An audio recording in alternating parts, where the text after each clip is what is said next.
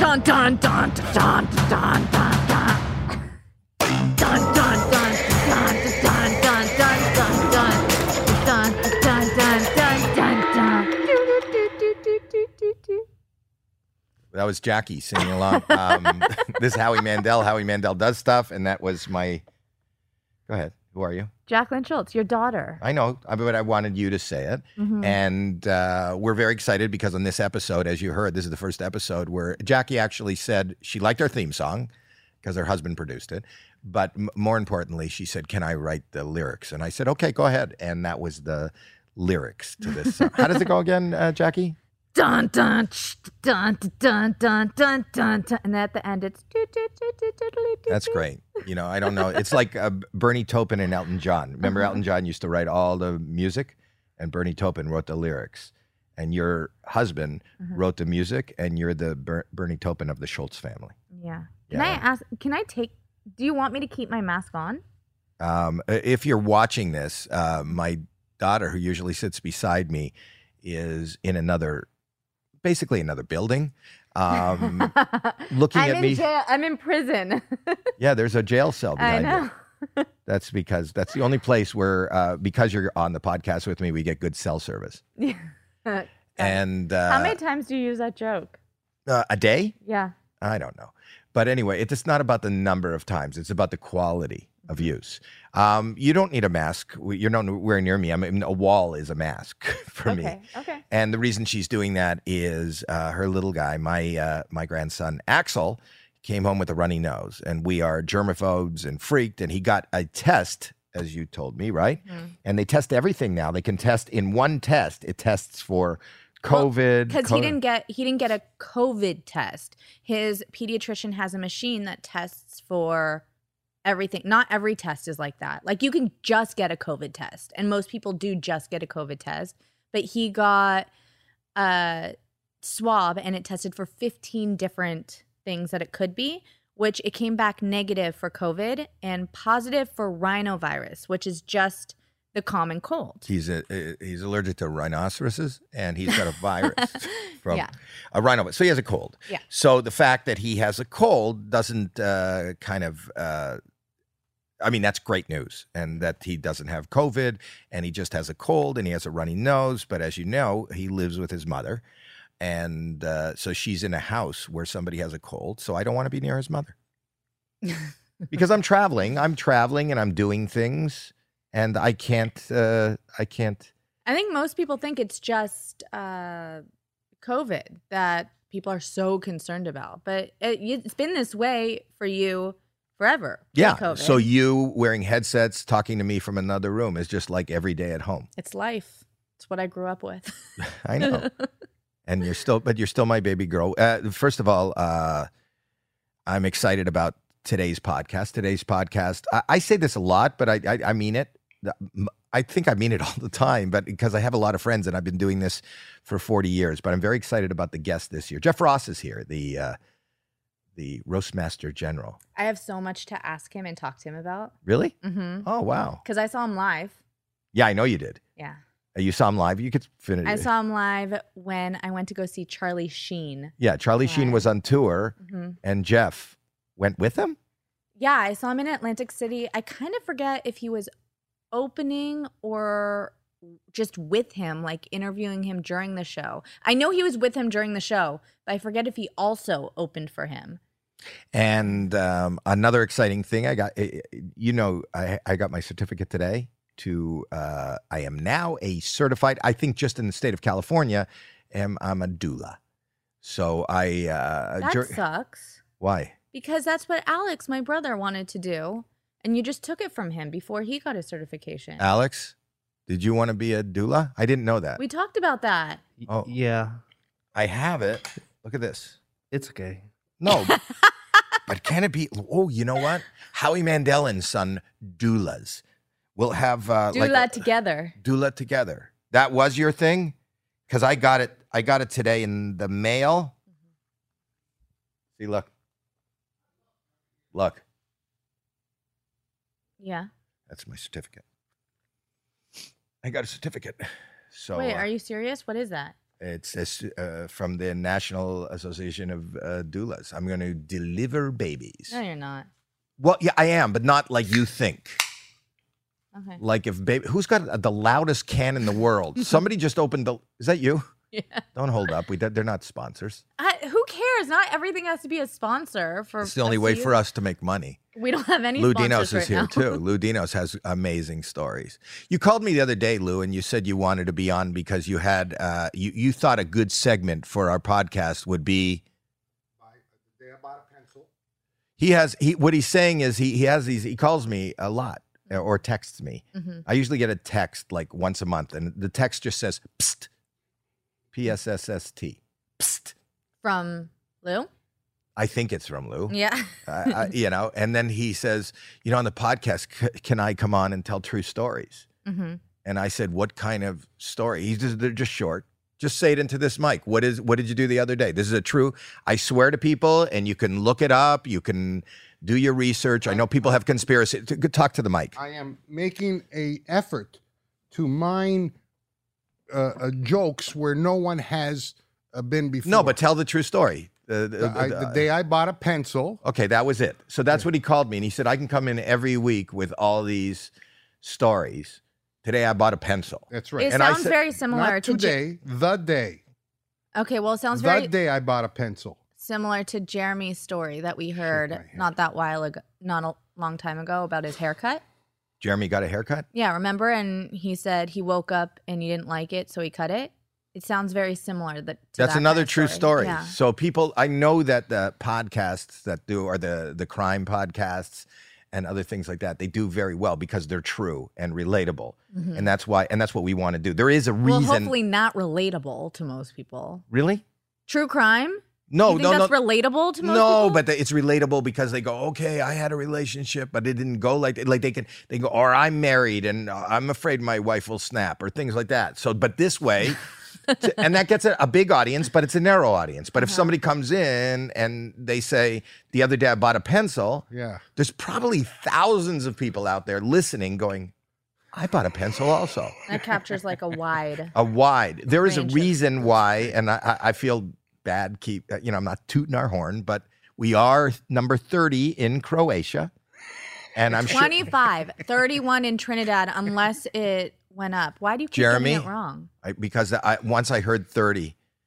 Anyway, And that's they- that's Lou has a bag of chips, and a co- oh, uh, is there a phone call? Look at that. Uh. Oh, that might be a good idea. Maybe I'll do that a little later. Uh, you know, my mother, when she was 91, still had streaks of black in her hair, yet she still insisted she couldn't work.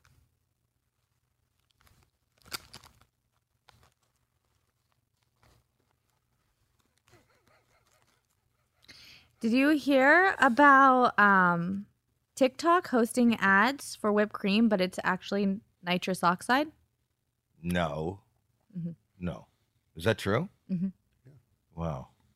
Yeah. I know somebody's mother who had wisps of shit in her panties, and yet she did work. These are all true stories. All right. That's what you prepared? Wisps. Didn't you say wisps of black? What did you say? What did you say? I said streaks. You have a funny story. Uh, it, it, this on a, on a kind of serious, funny note. Uh oh. What? Uh oh. I don't know where you're going, but okay. No, m- my mom. We have something in common. Our moms. Uh, Lou and I started together. My mom is in God bless your mom. How is she doing? uh, late stage Alzheimer's. It's not fun, and it's, it's sad and it's heartbreaking. But you once told me a, a, a funny story because you, you, your mother in her last uh, few years was in assisted living, That's right. and one of the funniest stories I heard because when you have Alzheimer's or dementia, your mind goes places. You know, my mother was probably the most astute. She was the number one real estate uh, salesperson in was Canada a wonderful lady. I have and nothing but everybody and that's the person that i would talk to i don't know anybody smarter more uh, aware Mm-hmm. uh, more uh, you know and and even friends who had problems with their own parents would come and talk to my mother so it's it's, it's heartbreaking. But you talked about your mother was in a similar situation, and you walked in and you go, "Mama, how are you?" And she would go, "Natalie from room 702 took my underpants." And you go, "Okay, mom, mom. Anyway, you're having a nice day?" And then you would just ignore her, and that Right. that was a night. And then next day you'd come in and you'd bring her little flowers or whatever, and you say, "How are you, mommy?"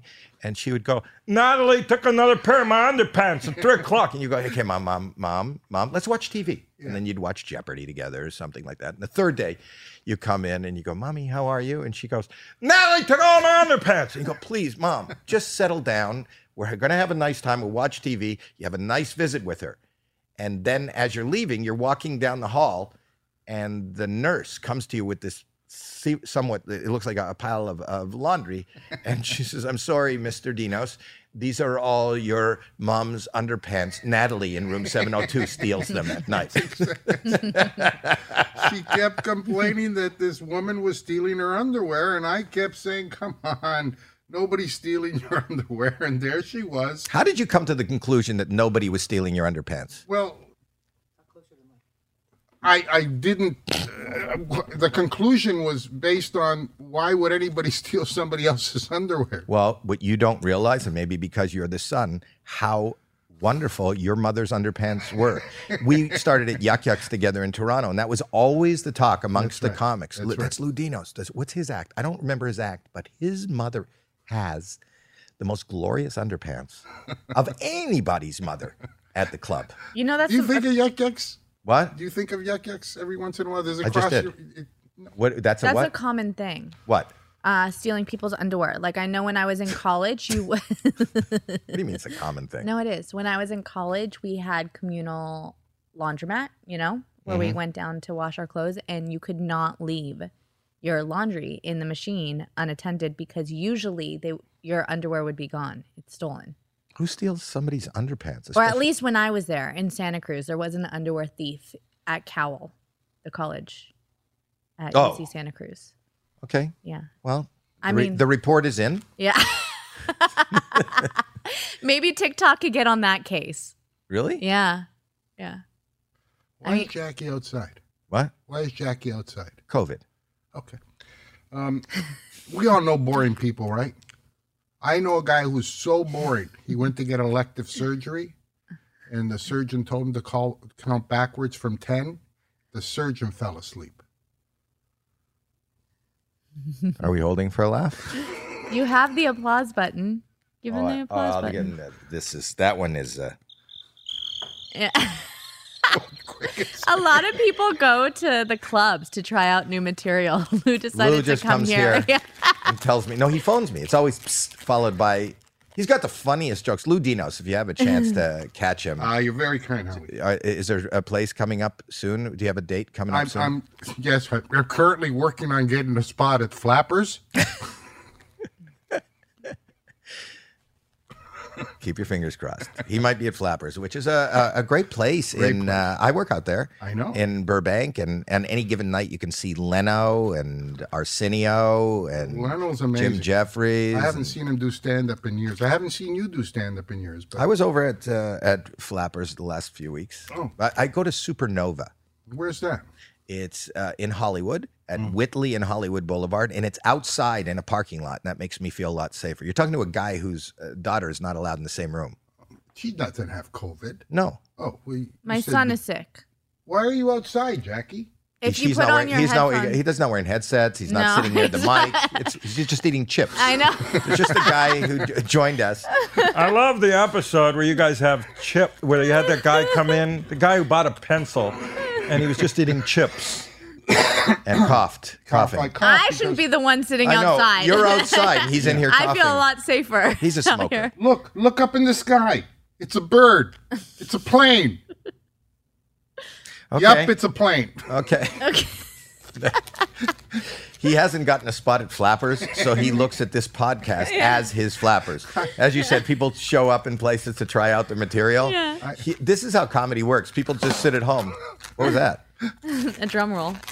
Oh, I make Phenomenal. people laugh one at a time now. when you thought of walking in here and talking to me, why did you go grab a bag of chips? I wasn't expecting to talk to you. I wanted to come by and hang And, and Oh, not in this room and not talk not to me. necessarily. You want to go eat your chips? No, I'd rather talk to you. But what? Closer. You leave. All right.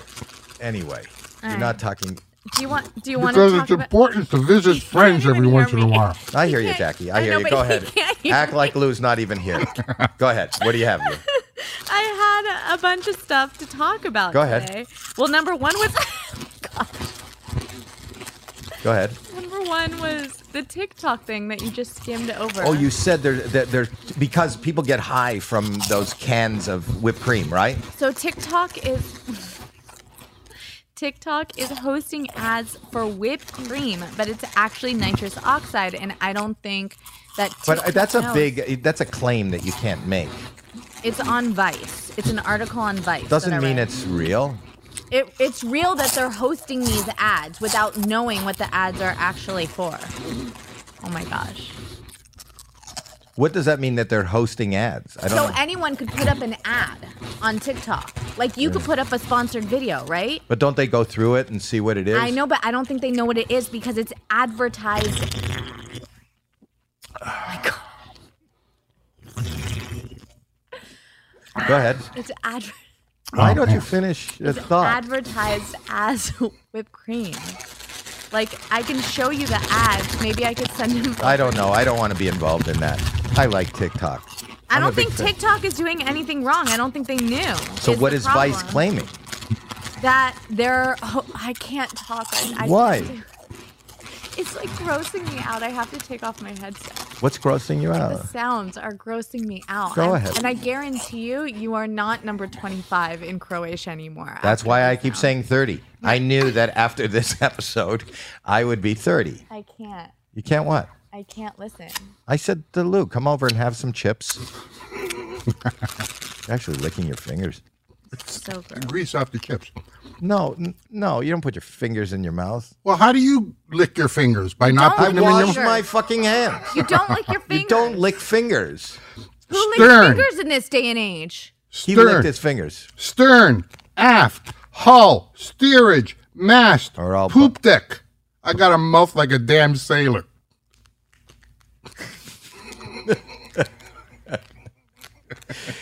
Okay. Yeah. oh my god. It's okay. I'll tell him. Is it is it good? Is it good? what are you laughing at? I can't do this episode Why? because it's gross. The sounds are grossing me out every time. He can't hear me talk, so every time I start talking, he goes on to the next joke.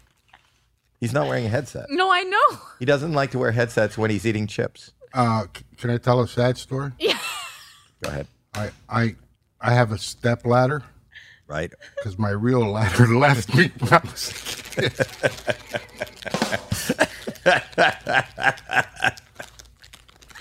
This is not my ladder. It's my step ladder. That's a good one. That's actually a really That's good a one. really I good take one. that one's the one that's got to go on the top. All right. All right, go ahead.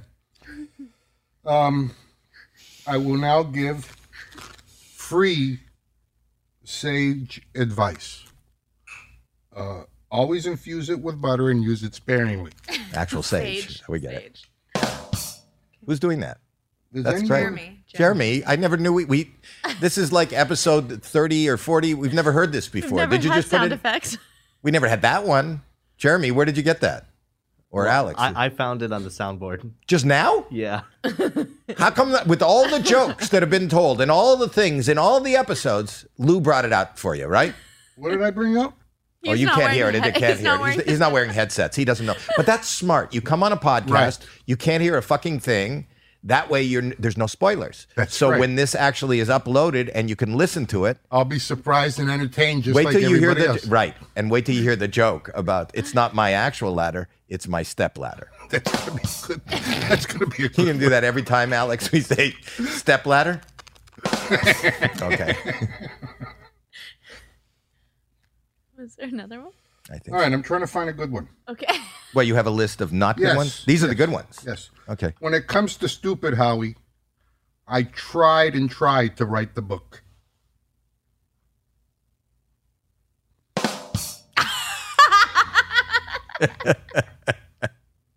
Go ahead. You know what the better part of valor is? I don't know what the reference is. Valor. Okay. I don't even. I don't understand. There's a cliche. The better part of valor, bravery is the better. Courage is the better part of valor. I never heard that cliche. Oh. if it, a cliche kind of connotates that every. You know what everybody says. What did they say? I've never heard anybody say that the better part of valor is. I don't know that one, but it may be right, and maybe the military, our military uh, uh, men and women of service who are listening to this podcast are probably roaring over that last joke I with was their valor. I was born with a silver spoon in my mouth. It took my parents six years to pay for the spoondectomy. Go ahead. You write these? Did they just come to you? In, in Yes. area? Okay. Um, uh, I was born with a with a fork in my mouth, which is which is exactly the same thing as being born with nothing in your mouth. Wait, what? That's, rather than a rim shot, that's a great ending to everything he says. That the audience goes, "Wait, what?" And I'm gonna, There's I'm other gonna- buttons. I just don't know what they do. personal. Well, press one after this This is next after- after, after. this next joke. Go ahead. Wait, tell the joke, and he's something a little personal. One of one of the biggest secrets in my life, uh, all these years, is that whenever I said three, I actually meant four. oh.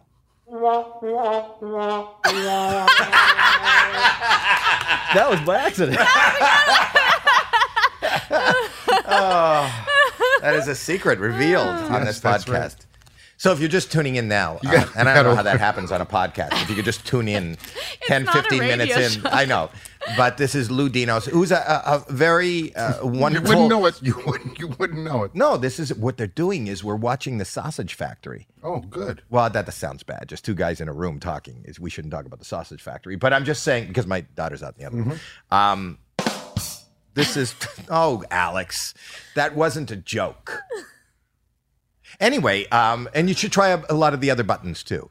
But and, and a- after the jokes, but you are uh, uh, uh, a very funny comic Yes. who was on the road with me for many years, and now on, go on. you are trying. You're going through your iPhone because, like me, I write down stuff and it makes no sense to me Right. I want to hear what's in your iPhone right now. on my material Yeah. thing. Okay, this is this is my material. Jeff Ross is coming in soon. Do you know Jeff? I love Jeff. me too. Ew. Talk about jokes. What's what? I just keep watching the. I know. You keep get your fingers out of your mouth. Keep your fingers out of your mouth. okay. Um uh Can you understand yours? not really. Here's the thing. Oh my god, since COVID, we've been pretty much you do everything online. You can do your meetings online, you could shop online, you can learn online. Next thing you know, there's going to be porn online.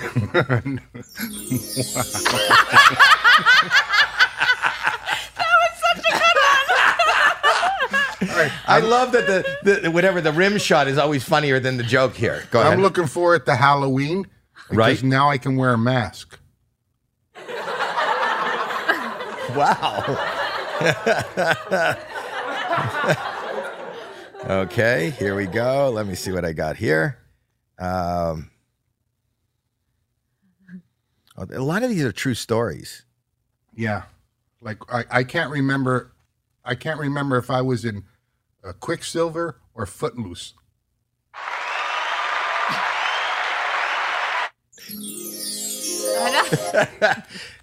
Do blind people ever experience love at first sight? yeah. All right, here's something you don't know. I told about you the one. Did I tell you this? My wife. My wife. In you the middle, guys are just. It's just like nonstop dad jokes. It is. Oh, here's one that's from your mom. So in the middle of the night, one night, mom mm-hmm. took gummies. yeah. you know, and she wakes up. I was sleeping, and she wakes up in the middle of the night and she goes, Oh, is this marshmallows? "Yeah, thanks. Why don't you just?" Sorry, sorry. I didn't hear it. She woke up in the middle of the night really seriously, and she goes, "What the fuck is a marshmallow?" I go, "What?" I'm sleeping. What the fuck is a marshmallow? I go, I, I don't know. What What are you asking? She goes, I know what cake is. I know how to make a cake. I know what cookies are. I know what popsicles are. The fuck is a mar- What is it? That's just somebody who was a little buzzed at three in the morning asking a question. So I went on every night at Supernova Comedy and asked that of the audience. And You get same responses here. Silence. Oh, well, uh, and crickets. I didn't have the crickets, fool me once, shame on you. right? Fool me twice, shame on me. Right. Fool me three times, shame on you. Fool me four times, shame on me. Right. Fool me five times, Right? shame on you. Yeah. Fool me six times, shame on me. Right. Fool me seven times, Right? I think you know where I'm going. This is the best. Shame on me. Once bitten, twice uh, Removed? shy. No. Twice. Valor. It's something about valor. No, once bitten, twice. what the hell is it? Once bitten, twice shy. Twice bitten, thrice shy. Thrice bitten, thrice shy. Thrice. Thrice bitten, five ice shy. Five ice bitten, six ice shy. Seven ice bitten. I think there's a lesson there, Howie. Fool me 16 times. This is for sure the best episode. Really? Yeah. I love no brainers. They're right up my alley. You is that a line? Yeah. I love no brainers. Yeah, I love no brainers. When people say that's a no brainer, I love those. It's right up my alley. Are those all the sound effects we have? Just like sparkles? I don't know. Yeah, This is a uh, we're out. happy happy uh, uh, Hanukkah day, or uh, as I like to pronounce it, Hanukkah. Why do I even plan shit for this podcast? You got stuff. You should do I your got stuff. good Don't let this stop you. I got good Jackie. stuff. I got. Really? He's got good stuff. Like Oh, the, you don't know this? Can I just say this? My mother was a fighter. I didn't know how much of a fighter she was until the Dermot Sinclair fight. what? oh, That was that joke was the best thing since sliced bread. What's Oh, Dermot yeah. Sinclair? What is that? That was a real fight. Oh. I like when they say the best thing since sliced bread Me too. because you're setting the bar really low. Like nobody ever goes, "Wow, you have sliced bread? this is even better than that." Are you kidding? Sliced fucking bread? They took bread and they sliced it? They should say the best thing since the It's wheel. even better. Than Right, the wheel is like amazing. Whoever came up with sliced bread? Yeah. It's not even just bread. It's the fact that it's sliced. Like they had bread. Right. But then once you slice it, fuck, that's amazing. It's gonna sell like hotcakes. This sliced bread. What, you close? Oh, did you end? Did you just end the. ended It's just another button. what? It's just another button. I know, but that's the button that ends the show. You ended the fucking podcast. I, I was- I'm over it. Oh, you don't want us to tell any more jokes? Yeah, I like the jokes. You do? yeah. You asking me? Nobody's talking to you. You're not wearing a headset. You're just eating chips and reading your book. I have a. I, have I think it was a legitimate for whipped cream show. ad. It was? Yeah. No, it's not. I'm going to send you the. First of all, I love t- TikTok, and I know that they are very. Um, they really do put up flags when something isn't good, more than a lot of the other platforms. I, I don't believe that either. I'll send it to you. It's not like from the onion. The onion is Here's fake. my idea. For a It's from Vice. I just bought a uh, crotchless T-shirt. Oh, that's good. That's good. That's a good one. All right, this is the quiet parts of this uh, podcast. But in the meantime, it's bring hard up to keep Jack. that level up. No, it's not. I can talk about. you can talk about. Do you want to talk about Ted Lasso? I love Ted Lasso. Yeah, I'm then just he, saying. he won all the Emmys. And yeah, or I wrote about Seth Rogen calling out um, COVID. COVID at the Emmys. So I would have just said goodbye. I know, but he came out. That wasn't planned, right? They No, came and said it don't was supposed to be COVID safe and that it was outdoors. And, And, then he it loved was that he had the closed tent with the roof. He said, and it's more important for you to have three chandeliers than to make sure that Eugene Levy doesn't die of COVID. Yeah, Yes. Um, can I give out a comedy tip? yeah. Is anybody asking? If you're doing comedy, I, I want to give you a comedy tip. Let's Okay. say, All right. let's say, for example, you wanted to tell a joke about the number eleven. Why? A great place to start Mm-hmm. is the number nine. Why not ten? Work yourself up. Well, he's he's the expert. Yeah. Well, a- she asked you. She, Oh. you're not wearing a headset. She said, "Why not 10? No, because uh, Jackie, If you've never been on a stage, that question would be so silly. Okay. There's no such thing as a stupid question. There is no stupid questions. No. Anyway, You know that joke about the the guy that, that, that this is not my joke. The guy the guy uh, is wa- looking for the wisest man in the world, and he has to climb up this this mountain to get to the top of this mountain to see the the smartest man in the world. And and it takes him years to get there, and he finally gets to him, and he and he stands in front of him and says, he says, uh, uh, "Can I ask you? Can I ask you a stupid question?" And the man says, all right. Well, thanks for that story. Uh, The man's no, that doesn't. Don't finish. The man says, You don't have to finish. There's no such thing as a stupid story. And he says, In that case, forget about it. and then he goes all the way back home. Do you want to hear a good story? Yeah. I heard? Okay. Yeah. Hello, um, I'm going to need everyone to go to the OBGYN immediately. And I don't like to give advice, but I'll give it.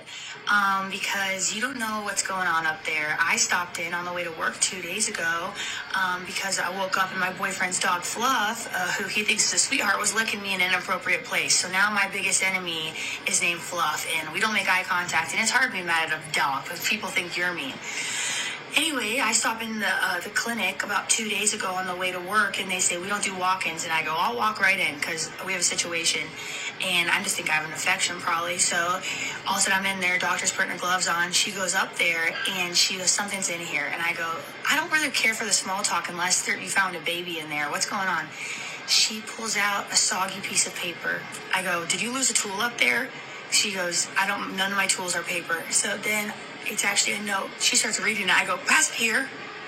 Um, and I can barely read the writing because it's been up there for about 43 years, um, my age. And uh, it is from my birth mom.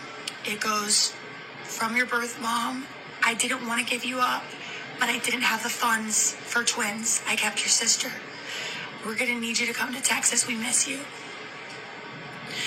Luckily, I have miles, so I fly to Texas.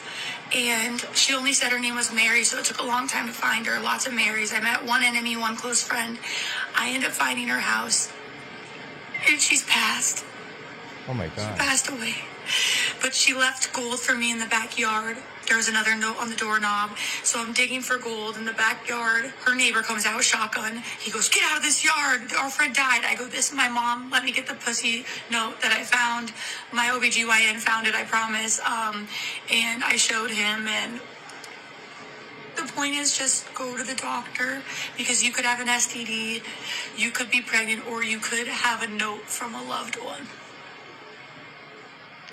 Hello. Well, that's amazing. Yeah. That's That a is a good. That's a public good service. message. It is. A good message. What's her name? Um, Holmes Holmes Holmes Holmes on TikTok. on TikTok.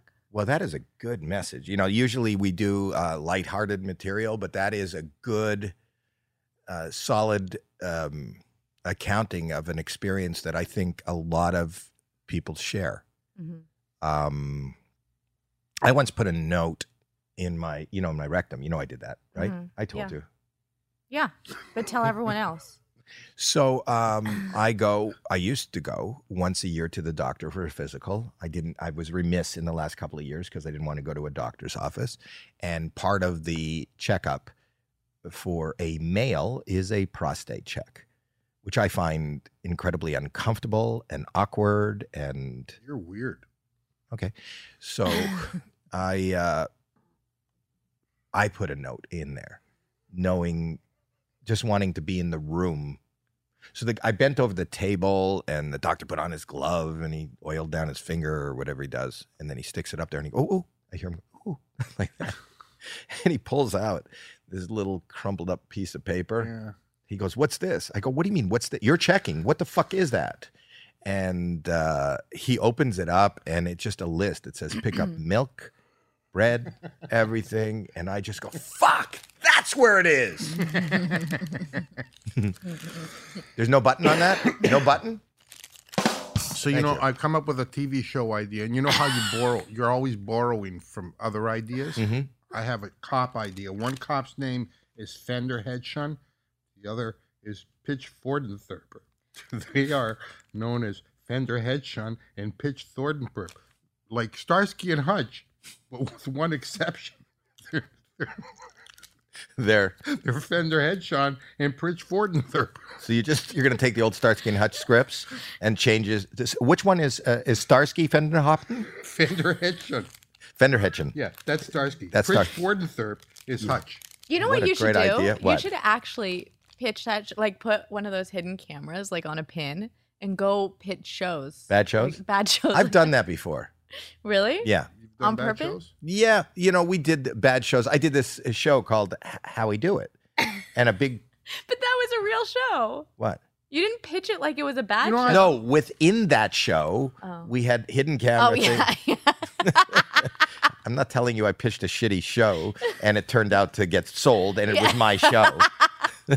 Your very first special, if I could just say, I don't know why you never thought it was funny. Your very first one where you walked into the jewelry store and said, Herb sent me. Remember the name of the. yeah, that was a, a Carnegie uh, from Carnegie Mall, live from And Carnegie you're Mall. on the you're on the treadmill and you're, Yeah. you're just testing it out. Yeah. That was all very funny Thank stuff. you, thank you. Well, let's rewatch. You should rewatch. I will. but I, could just see the captain of I the- want to do remakes of. I, I I would like to go pitch.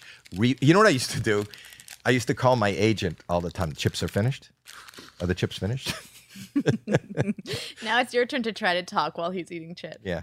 Um, I remember calling my agent. I would say, you know, I, I'd call my agent and say, you know, hi, it's Howie Mandel. I saw Black Widow ton uh, last night, you know, and I'm trying to think of a the you know the guy that ran the the control center that she went into. I would say this to my agent.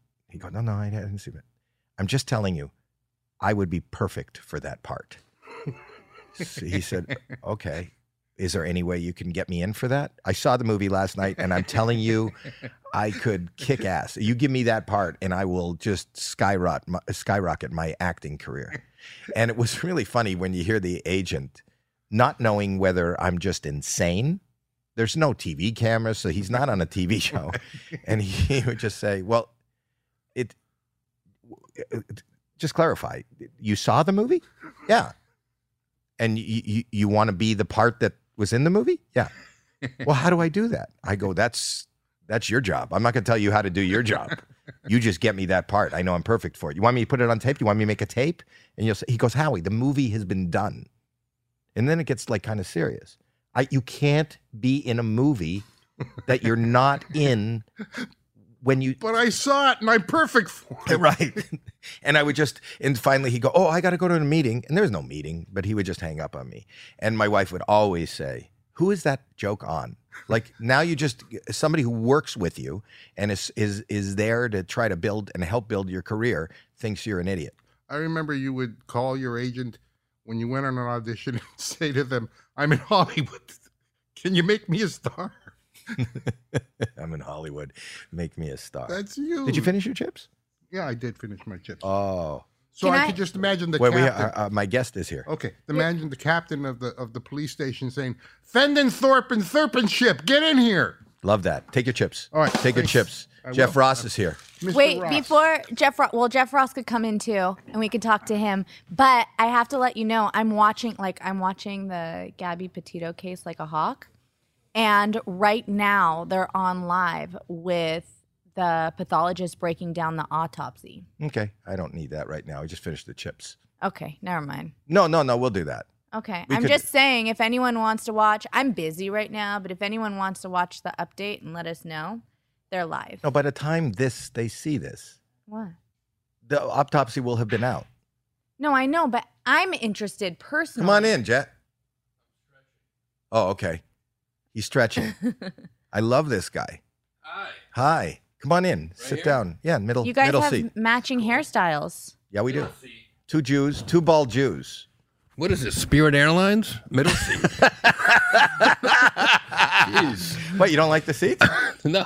You want a more comfortable seat? No. My, my, my, my daughter gets really mad at me Hi. because I, I talk ad nauseum about these seats. Are they famous seats? Yes. There's Do you know plaque. what you're sitting on? No, the, the plaque on the the armrest on the end. Let's see the plaque. Read it, read it to me. I don't have my glasses. These are the front row from Johnny Carson. Oh my goodness! Yeah. Wow. So these are the front row from Burbank, from from when they tore. You know, they bought, they sold they sold the building, and then they tore down the, the and nobody was taking keepsakes. So I took almost everything. So you're saying that Buddy Hackett farted in this seat? no, Oh, an audience member. An audience member watching Buddy Hackett farted in this seat. This is the um, audience. That you know, you sat on a uh, when you're a guest there, you sat on a couch or you sat mm-hmm. on a nice easy chair. The entire audience, this was like stadium seating, and he would go up into the audience and do stump the band and For a uh, germaphobe, those seats are probably filthy. probably, but I'm not sitting in them. Only yeah, guests. only guests. Only By guests. today's standards, they're beautiful, the blue, and it's a part of history. I feel very uh, honored to be. I love that, and I and you should be honored, and I'm honored to even have it in place. That it, the uh, and I'll I do this. My uh, my my daughter gets Where's the so- booth from? center booth from Caesar's Palace, the original Caesar's Palace center booth. He asked, I didn't even tell him, but that, that's the original. When uh, they signed Celine Dion to do, uh, they tore down Circus Maximus, which was the main showroom. And uh, and then they built the whatever that's called. Where does she play? It's called the wh- Form. the Forum. Yes. Hi. Hi. and My uh, daughter, her son has a runny nose, so I won't let her in the room. She I usually see. sits here, I see. but she has somebody with a runny nose. And I know it- it is a, a little off-putting having her behind me, but it's fine. you're off put by my daughter behind you. Um, uh, where where's the the milk crate from? Uh, the That piece of wood? yeah. Oh, that's just from the other room. Why do we have that? There's no story. For that milk crate? Where's that deal or no deal sign from? I got to say that you are one of the funniest guys, and I've known you since you were like a kid, right? Uh, yeah. How old were you when we started working together? Working together is very generous. It was charity. You What? gave me a gig, uh, or Rich did. One of you guys did. Um, I was probably in my twenties. It's got to be twenty five years ago or something. yeah. Are you Um, 50? I'm fifty six this week. Oh, happy birthday. happy brother. birthday. Yeah. Wow. And you're and you're doing better than ever. Would would you ever dream as that 25 year old comic that at 56 you would be so in demand, everybody would know your name, you're still working. He's on the road right now, not only with himself and his own concerts. He does. Dave, he works with Dave Chappelle. Yep. I just saw you. Was it in the last week you were doing bumping mics? Yep. Dave Attell. I Yep. love Dave Attell. That's got to be. I've never saw. And you know, uh, my daughter went to see you live with Charlie Sheen. Oh wow. At a- She saw Atlantic you City. at the Borgata. that was the first one. Really, it was amazing. It wasn't the Borgata. It was, was the it?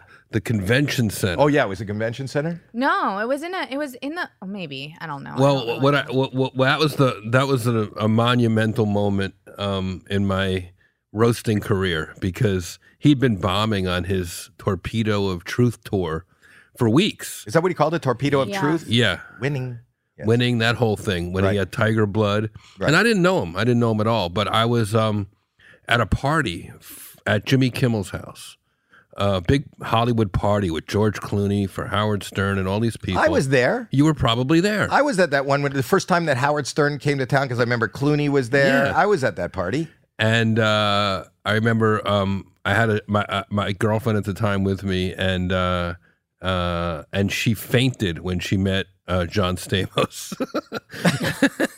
George Clooney was there. Uh-huh. Howard Stern was there. But John Stamos made her Made her faint. out of uh, good. She loved it. She loved it. And It's thought- Uncle Jesse. Uncle Jesse made Ronnie. Um, He's my neighbor faint. now. He's a very good guy. And Bring he her lives- by. He lives right by. Yeah, you can watch her faint again. You're not with her anymore. No, but we're still good friends. Right. Well, she came too. She finally came to. I got a phone call from Charlie Sheen. I- I had gotten some feelers saying, you know, they might want you to show up at the Charlie Sheen tour. This is, you know, whatever it was, 15 years ago, probably 10 years ago. And uh, I said, well, uh, for me to get on a plane and go to roast him in an arena like that, I need to know he wants it, not the promoters want it or his man. Like he needs to call, ask me to roast him because it's a big deal. You got Right. prepare. Absolutely. 10, 11 o'clock at night, cell phone rings. It's Charlie Sheen. Jeff, please, I just made you a reservation, 5 a.m. flight or something to, to, to Atlantic City, to Philly, whatever. Can you? So now I have to leave the party, write jokes on the plane, write jokes all night. I'm delirious. I say I need all I need is a um a rolling podium and a hazmat suit. and I write jokes all night. I I don't even meet Charlie. I meet him briefly. Chuck Zito, his bodyguard, like says, "Don't go too hard on my boy." Basically threatens me, puts a fist in my face. So now I'm like, I got all these crazy Tiger Blood winning Charlie Sheen fans. Uh, uh, it is Jersey where I'm from. How do I do this? So he starts bombing, and when he would bomb, he would throw money back at the audience, like refund. He'd throw hundreds out, like it was chaos. It was insane. You remember? It was insane. I've never seen anything like that. And I've been to comedy shows and stuff like that, but it was not like a comedy show. It was like nothing I've ever seen before. And that's what I was going for. I knew it was going to be very different. She flew from here to Yeah. see that live. She flew across the country. I go, where are you going? Her and her husband. They went to uh, a Charlie Sheen concert. and I walk out when he start uh, he starts going south. You remember this then? And I had a hazmat suit on, and I rolled out a podium, and I said, "Hey, my name's Jeff Ross, the Roastmaster General." I got some applause, and I go, "I heard there was a bomb scare." so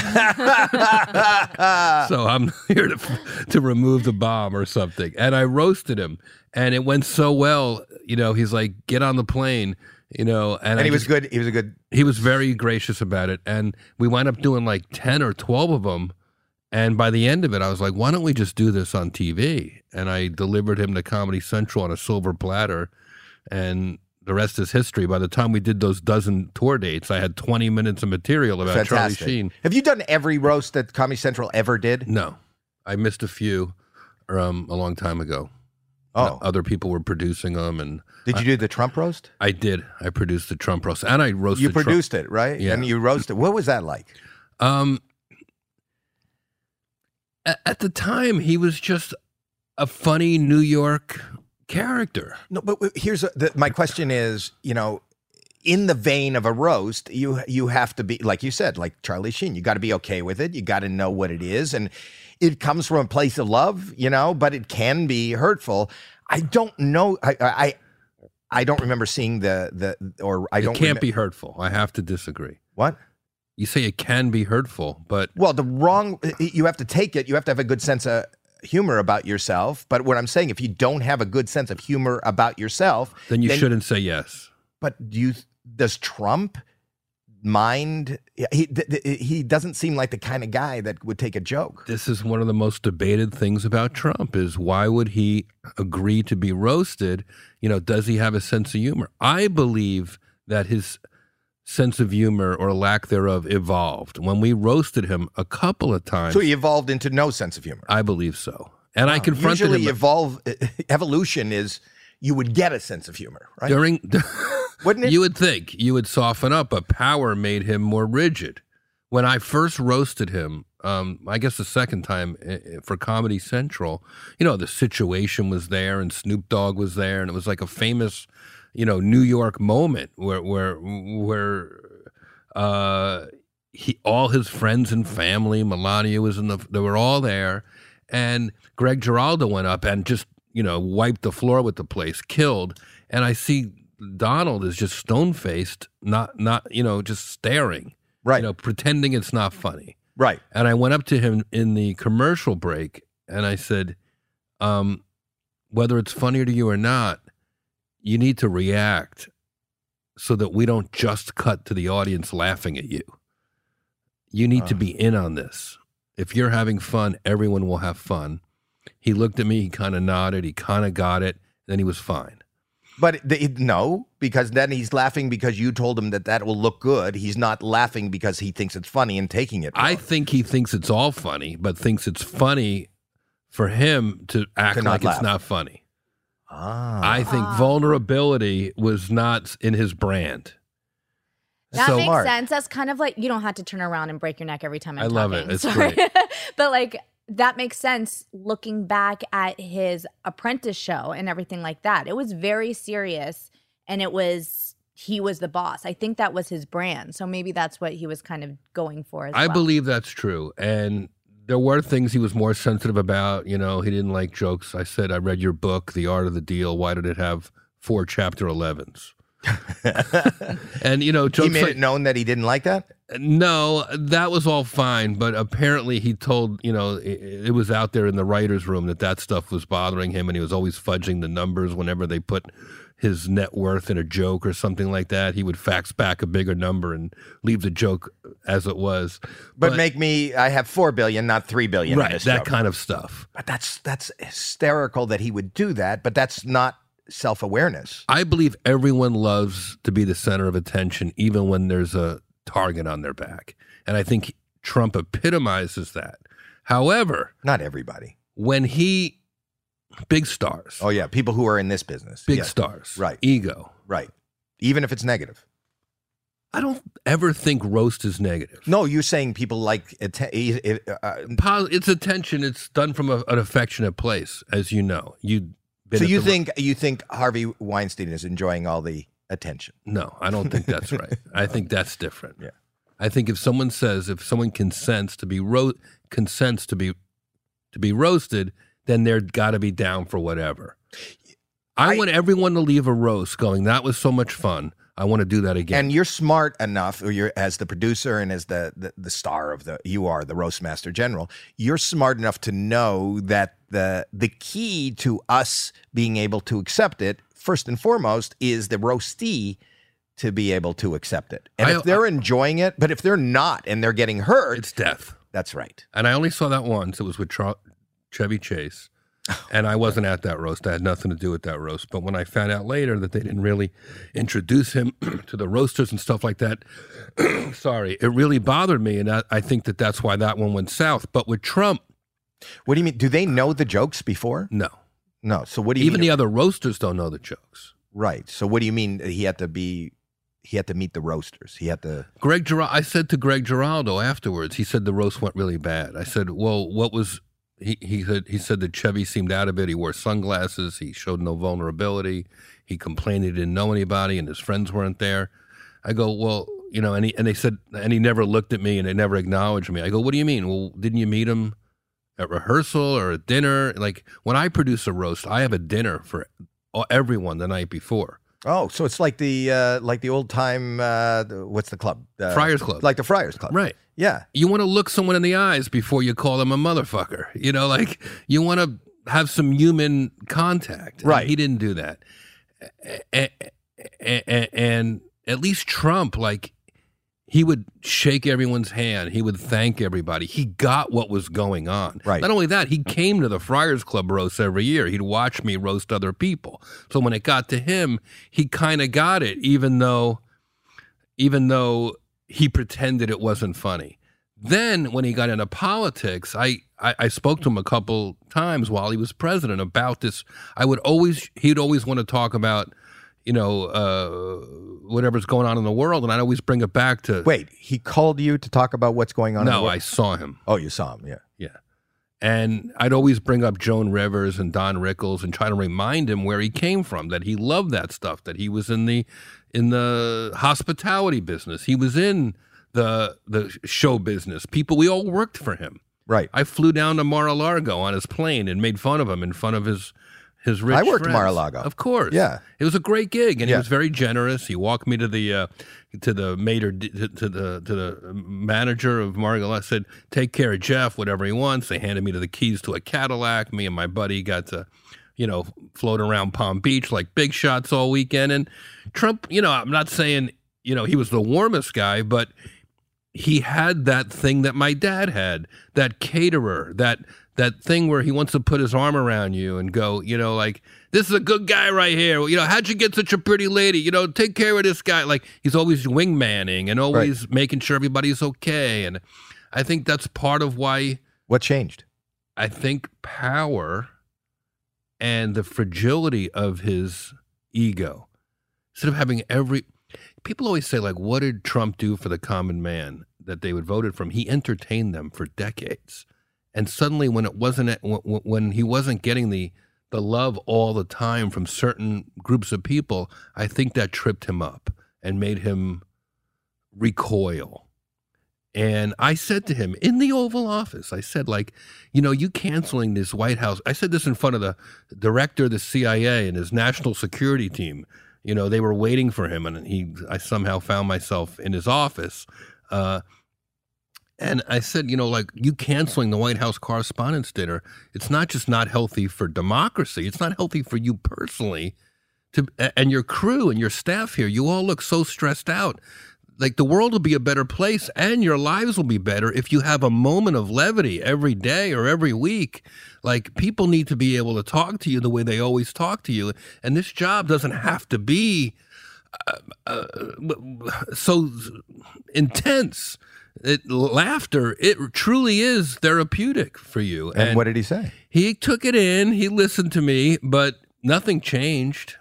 Wow, that's nervy to say that because you don't know how he was going to react. I knew he wouldn't take it well. Um, he was very he. It was So a- you just would sit in the Oval Office and talk to the president? no. I, I was invited there um, for lunch once. Um, I was there another time. For, Were you afraid to be invited there for lunch and then, you know, uh, being part of Hollywood? And I'm not asking you what how you vote or anything. I don't I don't care about your politics.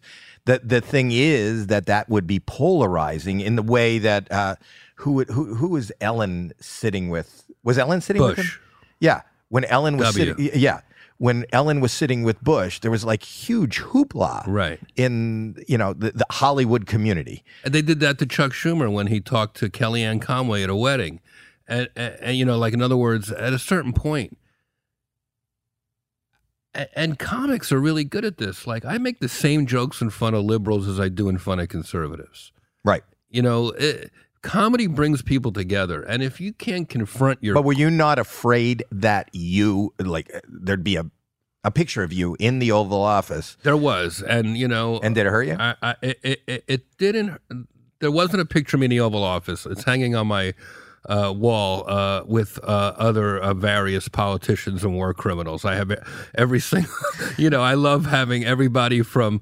I have I have a picture of me with the Obamas and the Bidens. I have a picture of me with Bernie Sanders. I have all the mayors I've met. I just like that stuff. I like that being a comic is a backstage pass to the world like that. I have a picture of me and Donald Rumsfeld, who I uh, often think was despicable uh, in, in the way he handled Iraq. But there's something about this little kid from Newark growing up and getting a hug from all these people that sort of gives me del- delights me. So I, I hang them all up. But to be in the Oval, you know, one time I, I, I did post it right when Trump got in. I ran into him at a golf course, and he was trying to get me to the, come to the uh, inauguration, and I kind of didn't want to go, and I made an excuse. And of course, in a weird way, You you, could have went there to be. You would have been a roaster. You could have roasted. I could have done it all. that, that- it- it- everybody who got involved with Trump got chewed up and spit out. But I do sometimes fantasize about how did I become friends with a guy who became president that did nothing about it? Like it kind of eats at me, and I see you laughing like you get it. yeah. You know, it's like it's never going to happen again. It's not like, I mean, Dave Attell. you don't know. You don't know. if you would have told me, Sarah Silverman called me and said, "How can you post, you know, post a picture of you and Trump? He's like Hitler." And I said, "He's not like Hitler, and if he's ever like Hitler, you'll be glad I'm friends with him." That's brilliant. you are brilliant. You know, uh, people Thanks. know you for your uh, comedy and for your roasting, and that I watched you on, I can't remember what it was, on somebody's podcast kind of recently, talking about in, uh, uh, the documentary that you did about going, you went to uh, Iraq. Or, Yeah. yeah.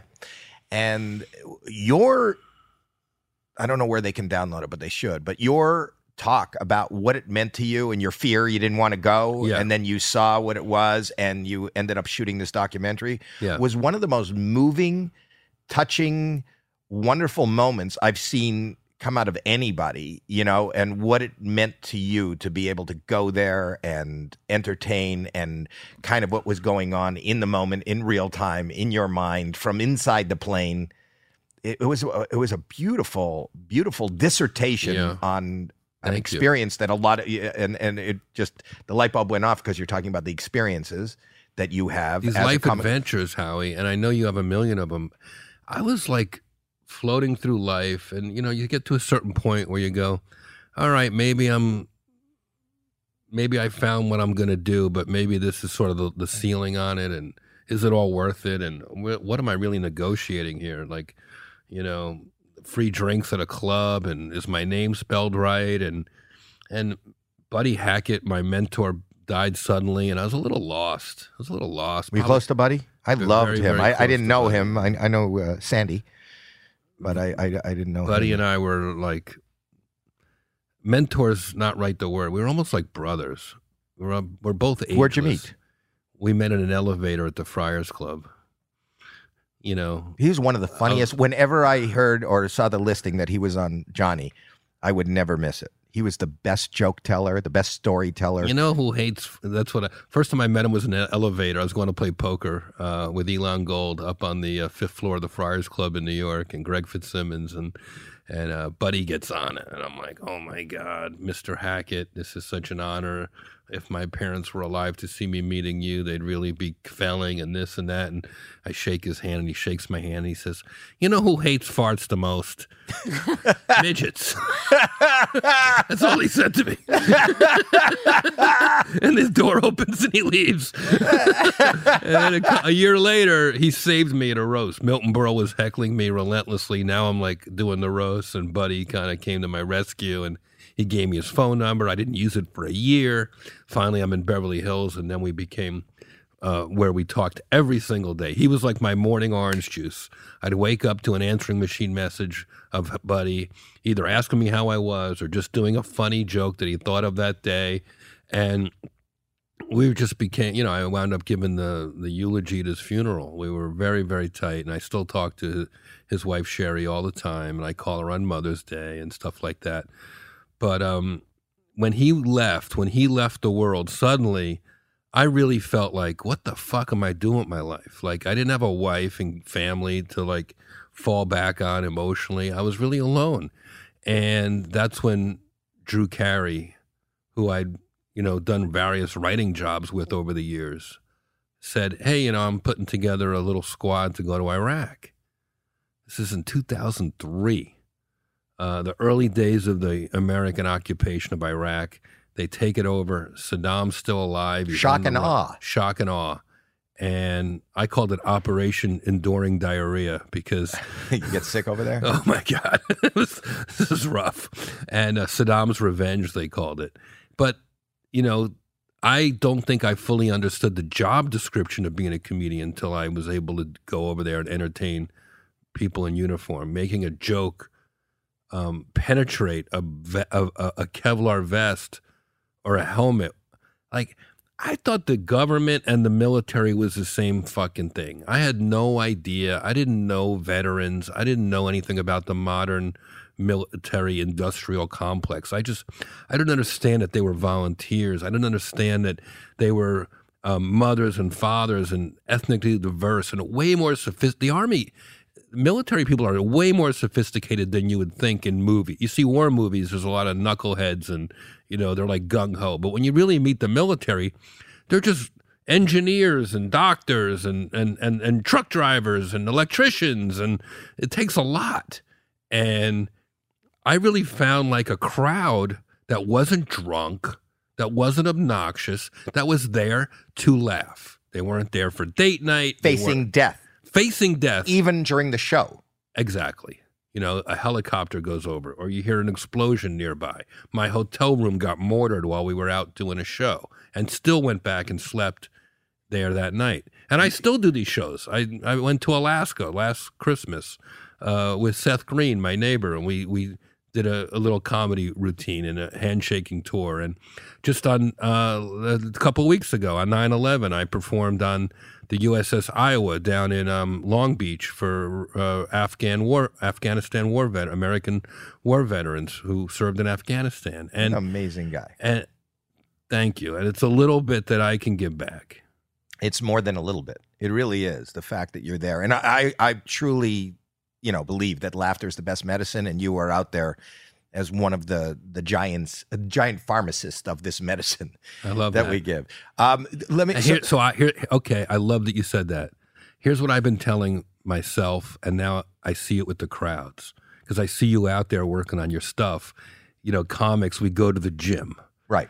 You know, laughter's the best medicine. We've all heard that, Howie.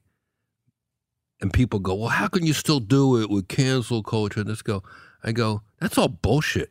If laughter's the best medicine, would you ever want your who wants their medicine watered down? You want your medicine potent, name brand, full dose, and and, I- and it's working. Well, I agree, but it it, it works um, in front of the audience. I do personally have a fear of getting canceled, and you you walk that edge even harder because an insult could be taken out of uh, context or even uh, not that that's something that y- you even care about but even referring to somebody as a different pronoun uh, the things that they're looking at now or the things that you or i might have done 15 or 20 years ago a tweet a video something a sketch we were in Right. it could come up and then you're just canceled do you not think about that or you don't give a shit I do give a shit because not because I'm worried about getting canceled.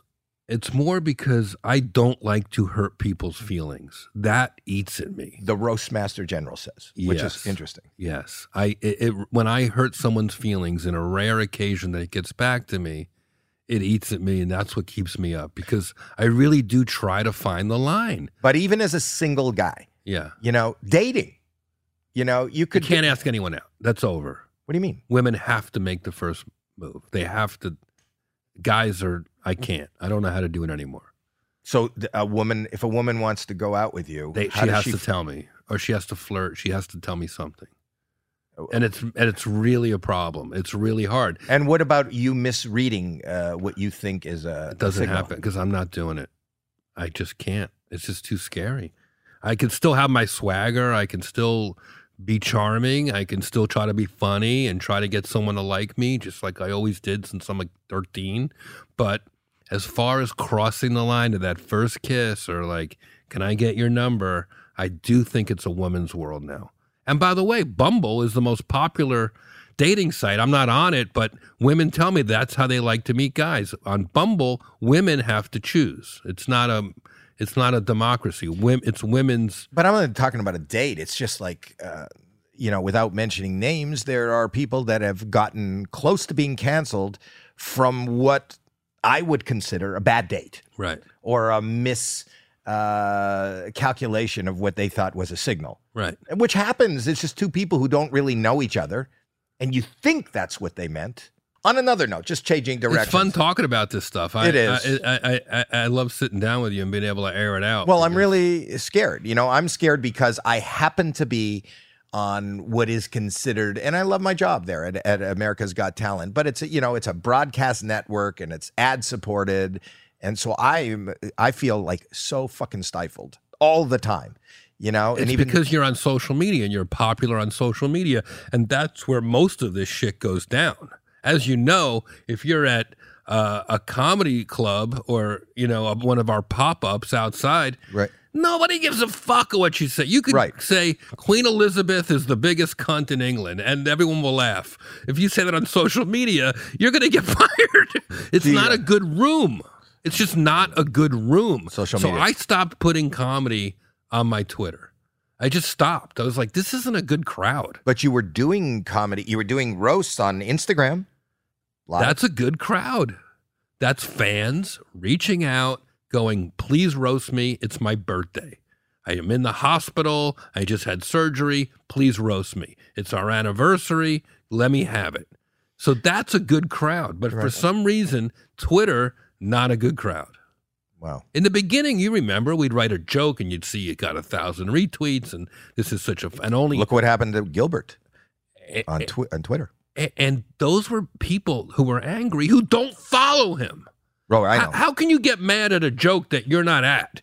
If I do a joke at the comedy store and someone at the improv gets offended, what world are we even in anymore? Uh, you know, my, my little theory there is that the company that fired him, you know, wanted he, they were probably paying too much money. Yeah. They looked for an excuse to get rid of him, and they have the exact same character that sounds exactly like Gilbert still, and that's probably somebody just working for scale.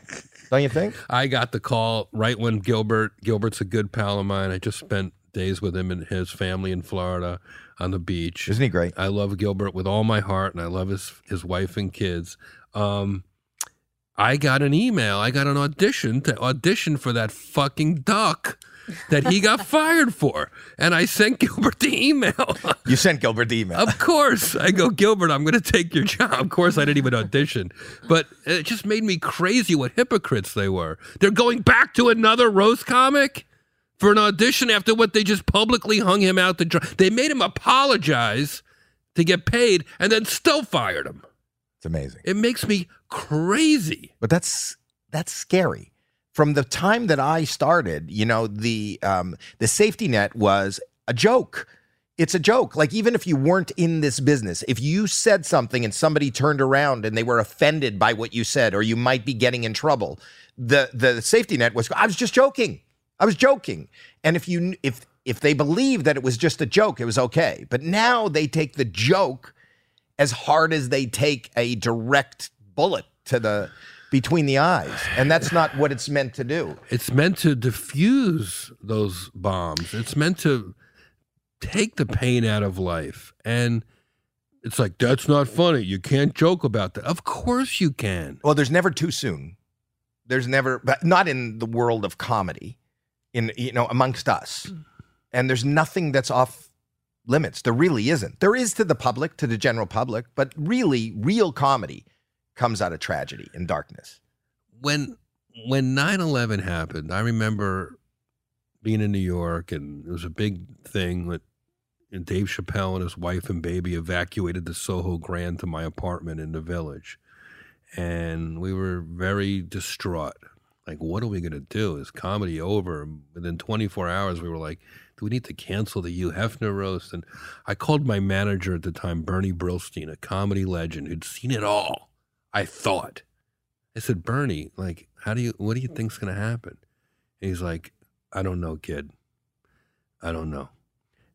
And when the old guys don't know what the fuck's going on, I start to go, wow, we're in new, uncharted territory here. And of course, New York's resilient, the world's resilient, and we all started joking within a week. But, and by the way, there's a great documentary on Vice right now um, called N- N- Too Soon Comedy After 9 11. I got to check that out. You'll love it. It's all about that time. Gilbert did the did the joke at the Friars Club, Well, right? you know, we the did the Hugh Hefner roast, and and I was a producer on that show, so I had to write a letter to the Friars Club, to Hef, and to Comedy Central saying, um, you know, we wanted they wanted to pull the show. No one wanted to fly in from L.A. The the venue needed to to know what we were doing, and uh, was this appropriate? And we were supposed to have an after party. And I said, let's take the after party, make it a fundraiser for the Twin Towers Fund. Let's put on tuxedos, go to the Hilton, and do the show. And if you don't do the show, the terrorists win. And that was not a cliche back then. It really meant something. Like you were the first person to say that. I felt, I- felt like that was the first event that was like a real, because Hef, Hugh Hefner, everything the terrorists could hate about America, free speech, sex, you know, Hef, you know, maybe that's Was the stuff's not- epitome of was Americana. the epitome of all that. I don't know if the excess is the right word, but let's America. call it freedom. Yes. And and it wound up being a cathartic fundraiser for something that was important to us. So I think comedy, be, besides just making us feel good, it can actually like do good in the world. How many times have you gotten stopped, Howie, and someone said, "I was in the hospital. I read your book," or "I was I was going through a breakup and I watched you on TV." Like that's what a comic is. I love that, and that and that cheers me up. I, I you know, I, I, uh, my, uh, my psyche settles in depression. So you know, I need like when somebody comes up to me, and that's why I like being kind of recognized or somebody saying, you know, I was going through a hard time, and uh, you know, you made me laugh, and my mom used to watch you on Deal or No Deal. Everything that just makes me feel good, and that kind of brings my spirit up. But you know, sometimes I want to, I would just want to give it up because.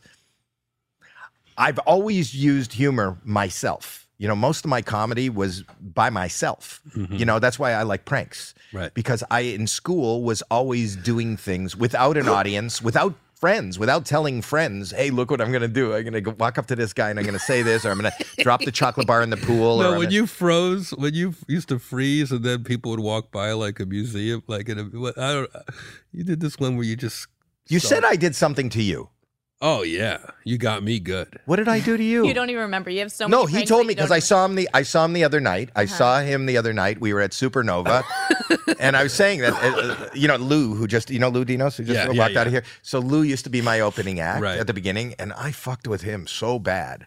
I really did. I've Well- apologized over and over again, Lou. If you're still here, I, I'll give you another bag of chips. You have to. So here's what uh, Howie, king of the pranks, but I'm like a deer in headlights. I'd never really performed in a theater before, and all I knew about you was that you once made Todd Barry go into some trap door. You know he won't let me. He won't let me show that video. I have it on video. I, I mean, it, it, it, I'll just, I'll just for the listeners. So Todd, I, I played in the Todd round. Barry. I saw him the other day. Hilarious comedian. one of the funniest guys, and it was at. Uh, it starts with an L. It's in New York, uh, uh, upstate New York. Uh, um, it's a city uh, in upstate New York. They, they have theater in the round there. Okay. it was a theater in the round, and we walked in for the sound check, and it's a theater in the round, and the the chairs are all around, and. Uh, he says, "How do we get to the stage?" And I said, "You you just walk down this aisle and you'll go to the stage. You know, it's like the Westbury. You know, Right, it's, it right, looks like right, that. right. I'm trying to- You know, you just and uh, are you leaving now? I have to pee. I didn't want to interrupt you, but I have to pee, and I'll be right back. no, we'll wait. Oh, No. Now she's gonna make me have to pee.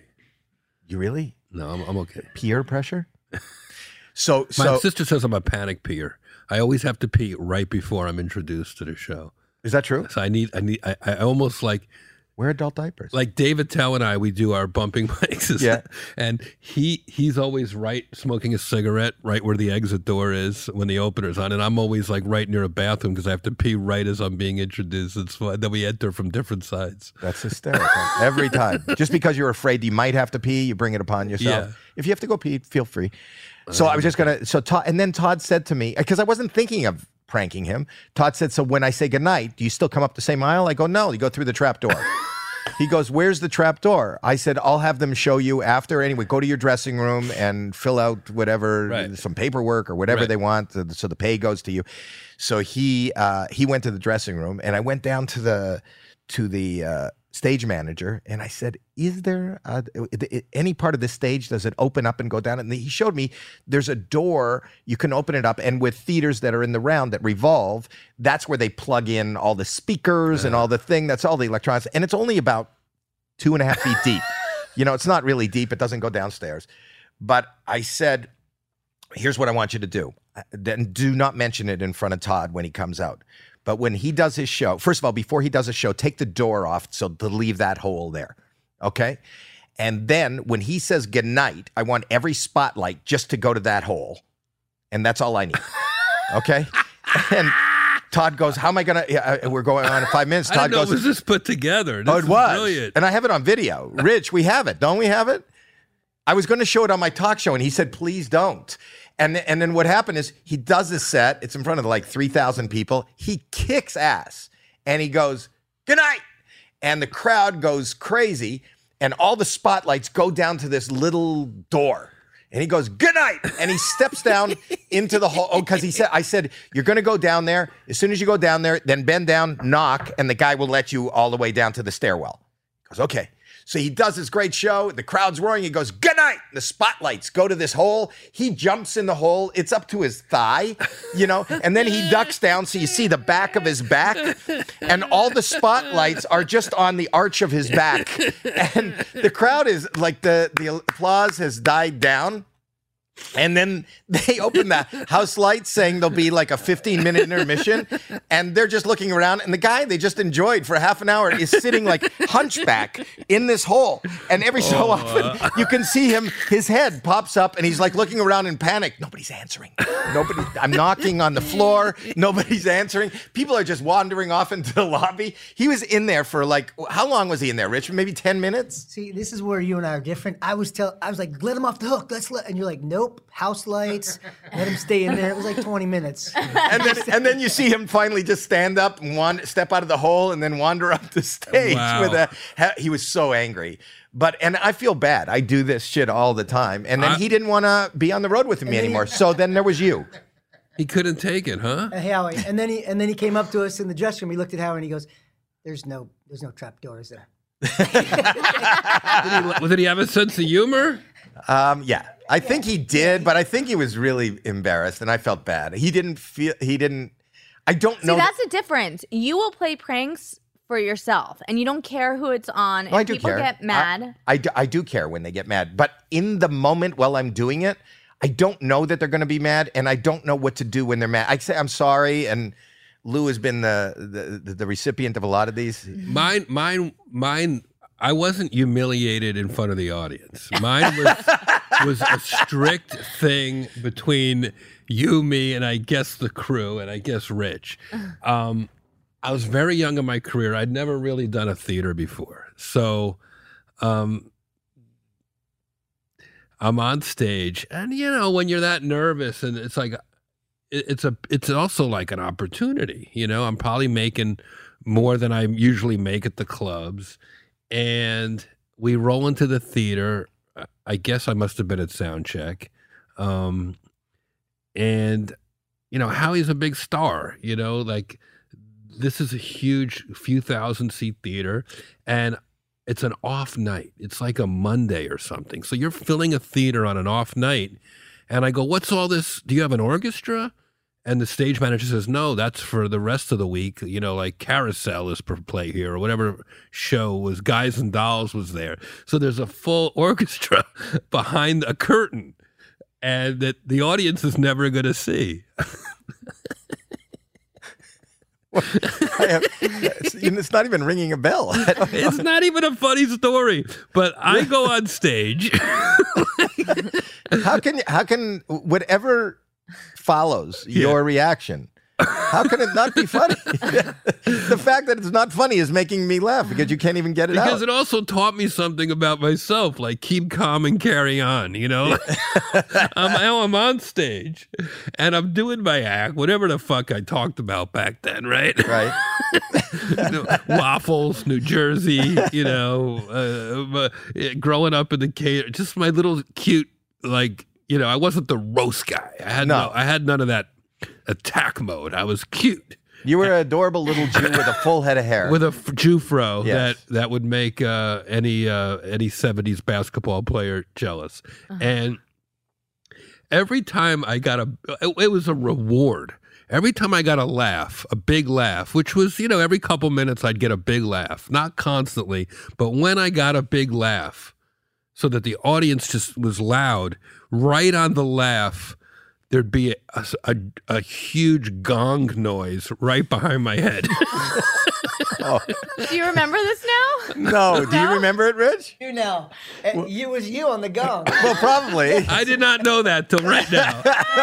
I assumed, but uh, so every time I'm like punchline waffles, and the audience would roar, and then kong right behind my head. So the gong is a foot behind. There's a curtain. I'm in front of a curtain, and then a gong, and the audience doesn't hear the gong because they're laughing on Right. the laugh. But what they do see is me. me flinching like I'm about to get hit with a Every time there's a round of applause, you're like this. yeah. So I'm never killing this hard. I've never killed this hard because it's like this big theater show. But I'm also like, there, you know, uh, I, I don't know what you'd call that, like Tourette. I, I- you know, like I turned into like wild and crazy guy on the. Two guys walking to a bar. Whoa! And you know, I I have no idea because I didn't even see the gong beforehand, so I have no idea. I, Of course, I get off stage, I walk around the back, and you guys are standing there with a gong pushed up against the curtain. You just found a gong and put There was a gong there, so I just pushed There's an it. orchestra, a whole What's orchestra. really interesting is I learned I did a lot with Lou too. That the the juxtaposition of being able to be behind a curtain, right behind a comic, Yeah. without them knowing, and to be hide uh, through the anonymity of a giant laugh, Yeah. Was hysterical. We did one, and it, it wasn't me. Which we had a comic also opening for me, and right uh, on the setup, in the middle of the setups, uh, one of the guys, one of the stage managers, would just stick his bare ass out the out, out the curtain, so that, that he'd be going, you know, I'll tell you something. I went on a date, and it was a first date. She looks at me and she says, and then you'd hear the audience go, "Whoa, wow!" like they're singing that. And it- like, but we did it the whole act, and it was off. And he got upstairs. I go, "How are they?" He goes, "You know, they're responsive, but they're weird." He had no idea.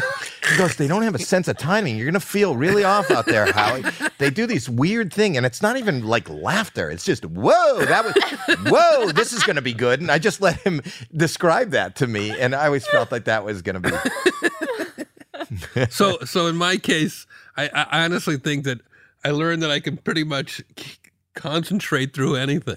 But we have to listen, and then you end up going to a, a war torn, you know, camp. You eh, prepared me for war. That's what I was doing. That's exactly On what. behalf of a grateful nation. Thank you. Aren't I? I'm a giver, and people don't realize when I give Yeah. that it's the gift. It sometimes hurts, Yeah. but it's worth no pain, no gain. No, it was it was it was a perfect uh moment. And uh But we, I remember you doing really well. You're you're you're softening up how you did. You no, I did ass. fine. I did good, but uh, you know, every time I got a big laugh, it reminded me of my bar mitzvah. You had a gong at your bar mitzvah. No, I had a cantor, and and and and and he would, you know, when you're at the was it the bema, right? So the cantor's behind you.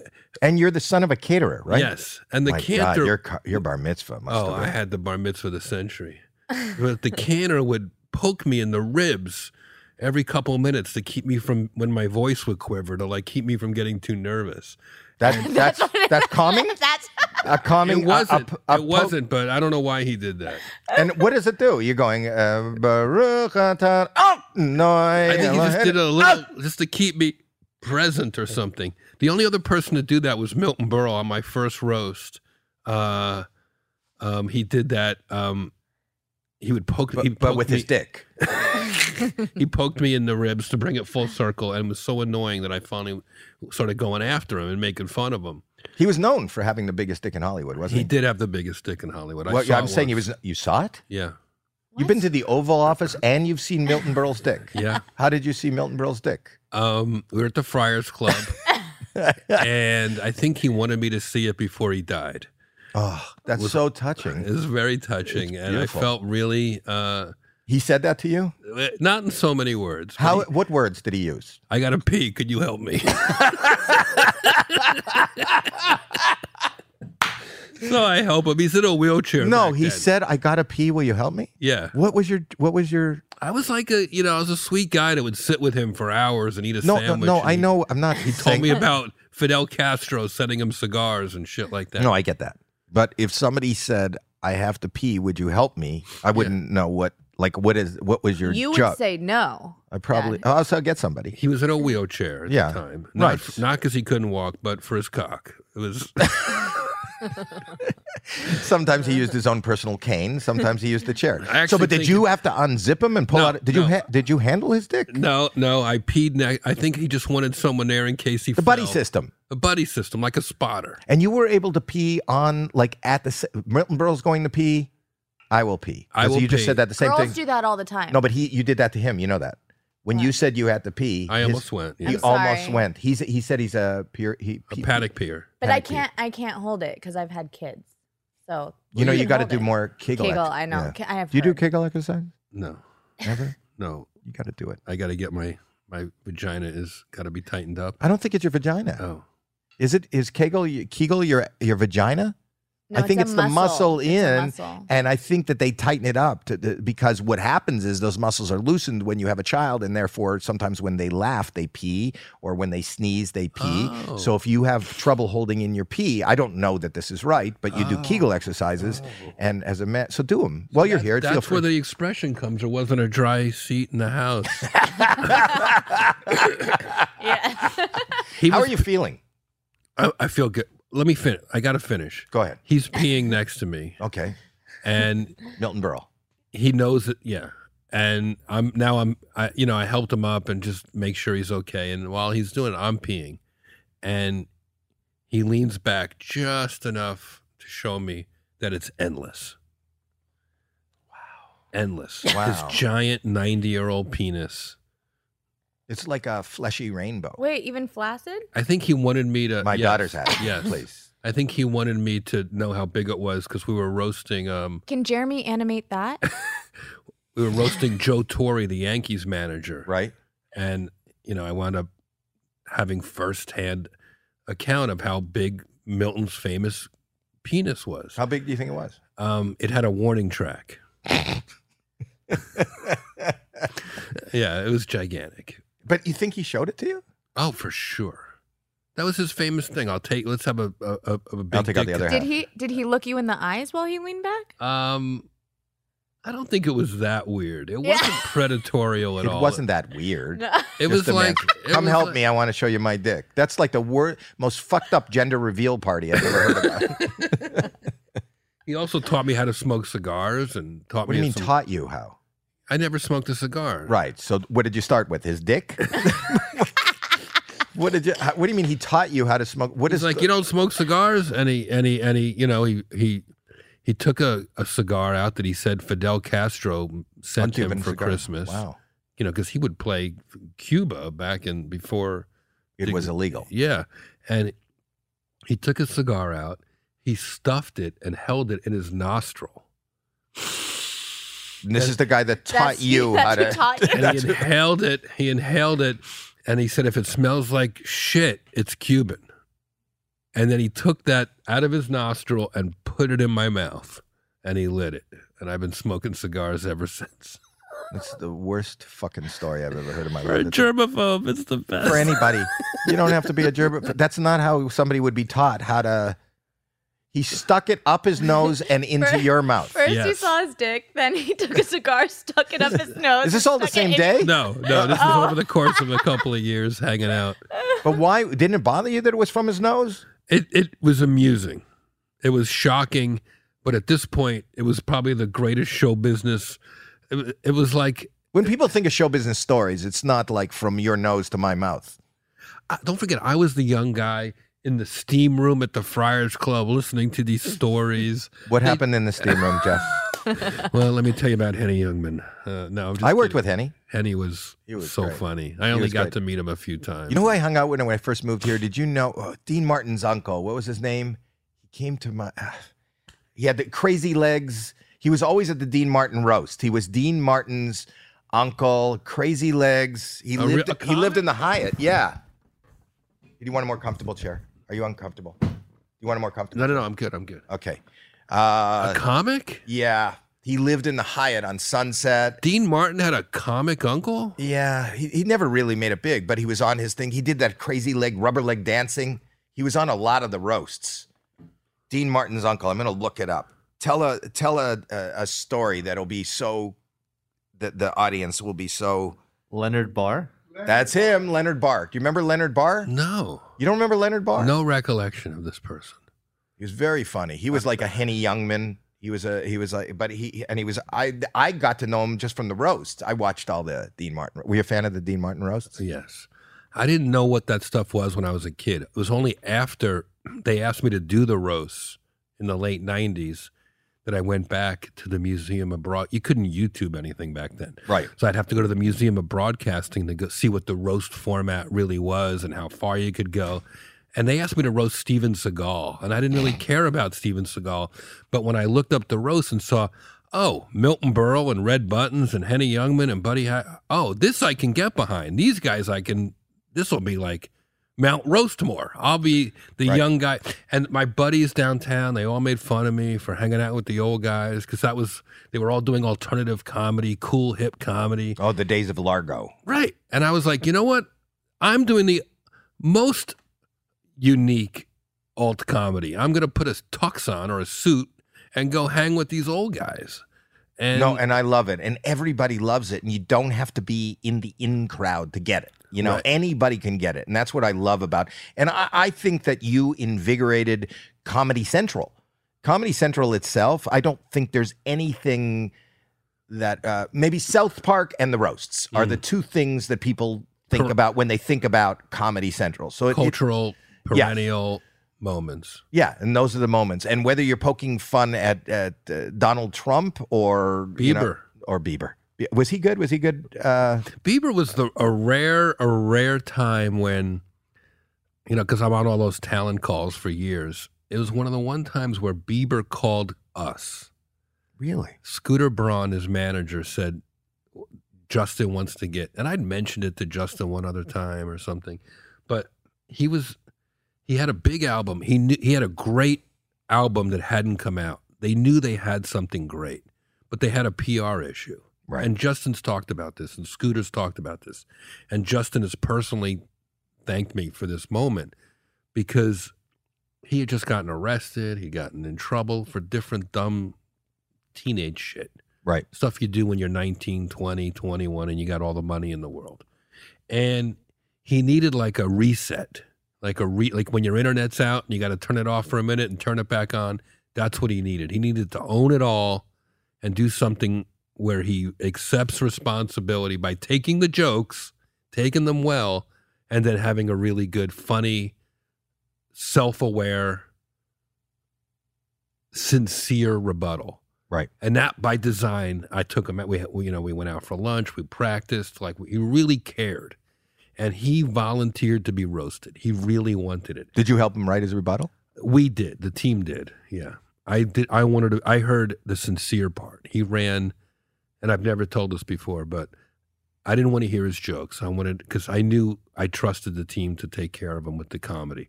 I wanted to hear his owning it. Mea culpa is not the right word, but I wanted to hear him own his childhood, his juvenile behavior, and then man up. And I worked on him on that part. He had it handwritten in a notebook, no handlers, no publicists. He really did it from the heart. He really can write. And then he wanted to talk about me. He said, Jeff, are you seeing anybody? You'd be a great father. Like he was a very sincere beyond his years. And I think the roast really like did that for him. I think so. That was his comeback. I, I think that was his comeback. I said, Justin, everyone's been pointing their fingers at you lately, but that's mostly just lesbians telling the barber how they want their hair done.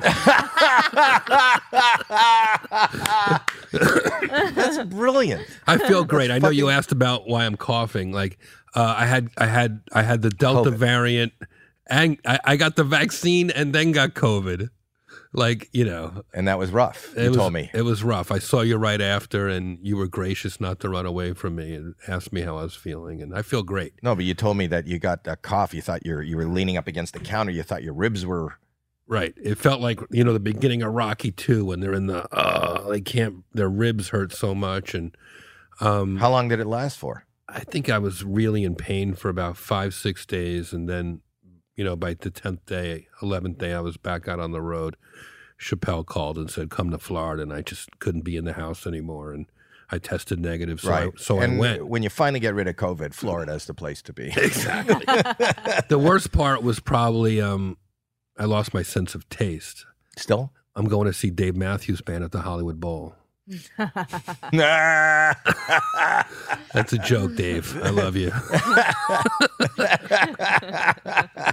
did you lose your taste and smell? I smell? did. I lost taste and smell, and And does that come back? Did it, come back? it did come back. It Because did come I back. think some people here, we have a couple of people in here that are not vaxxed. Does that bother you?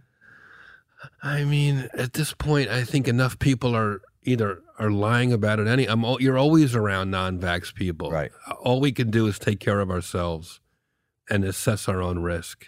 You have to assume when you're going in anywhere that people are not vaxxed. Right. So many of my friends, colleagues are not vaxxed. Sometimes it's for good reasons, and sometimes it's ignorance. But Well, I think w- w- w- and ignorance is a good reason too. Um, but no, these guys are smart. They're just, uh, you know, everybody has a different uh, opinion, right? Jeremy, Oh my Seth, Kyle. I'm all in. I just got my 17th vaccine shot. Yeah. Here's what I'm going to do right now. Here's what I'm going to do right now. And they got because they they hang with my son and everything. I did this once before, but I'm going to do it from now to the end of the podcast. If three of you say, if the three of you say, okay, I'll give you 50 grand. Wait, just say it, or they actually have to do it. They have to, well, say it and do it and go through it. $50,000 on the table right now. To get vaxxed? Yeah.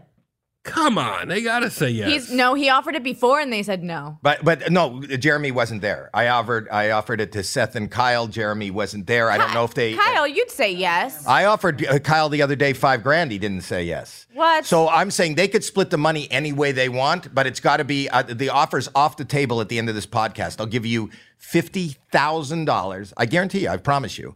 If you say right now that you will be vaxxed and you do get vaxxed, you have to get vaxxed.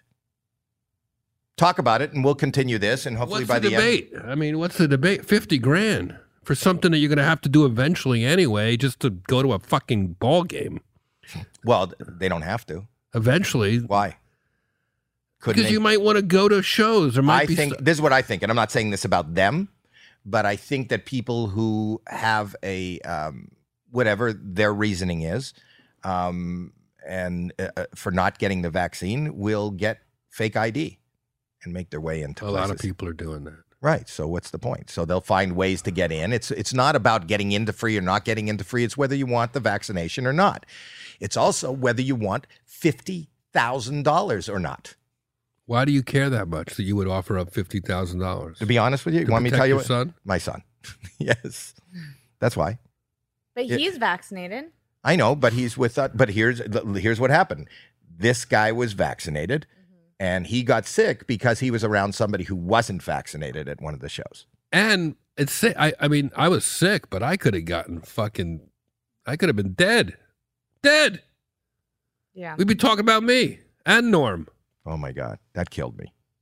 Did it? That killed me. Do you have a Norm story? I could talk about Norm all day. One hit me the other day that he was so fearless. He didn't give a fuck who he pissed off or. I'm in the hall. I got two good Norm stories. Good. You'll love this. So SNL, he would invite me every now and then. Norm Macdonald passed away just last week. He was a good friend to all the comics and and revered. So anyway, he used to my my I know him since I'm a beginner. And my first comedy club gig ever is in Catch a Rising Star Princeton. And Norm Macdonald, this is 1990 or 91. Norm's done a few uh, local talk shows in America, small time, but he hasn't made it in America. He's kind of got a little following, and but now he's starting to headline in America at comedy clubs. This is at a time where in New Jersey, if you weren't telling dirty nursery rhymes wearing a leather jacket, you weren't really interesting to anybody. But here's Norm, this goofy Canadian accent, really telling these long, weird bits for eight shows. And he probably bombed three out of eight shows. Whenever he killed, which was, he would kill, when it was a sophisticated crowd, he would get him and he would kill. He- would just go backstage, he'd pull out a deck of cards, and he'd make me and Rich Voss play poker with him. When he bombed, Norm would go to the exit and say goodbye to every single person who left. Just to be weird and make us laugh and be awkward for the people. he would thank everyone for coming after Are he bombed. serious? He was such a nut. I love that. That's a committed person. I love, but that's what I loved about him. he was him. just grasping fame and figuring out how to be who he to be different. and also one of the nicest, most genuine, authentic people. I've been watching over and over again. One of my favorite moments of of his is in 1998 in January 7th. If you look it up, January 7th, 1998, he did the Letterman show. That is the day that he got fired from Weekend Update. right. And he wouldn't say anything negative. Uh, Letterman did many, many times to him in his face. But he, he, first of all, he was fired. He still showed up and did this appearance.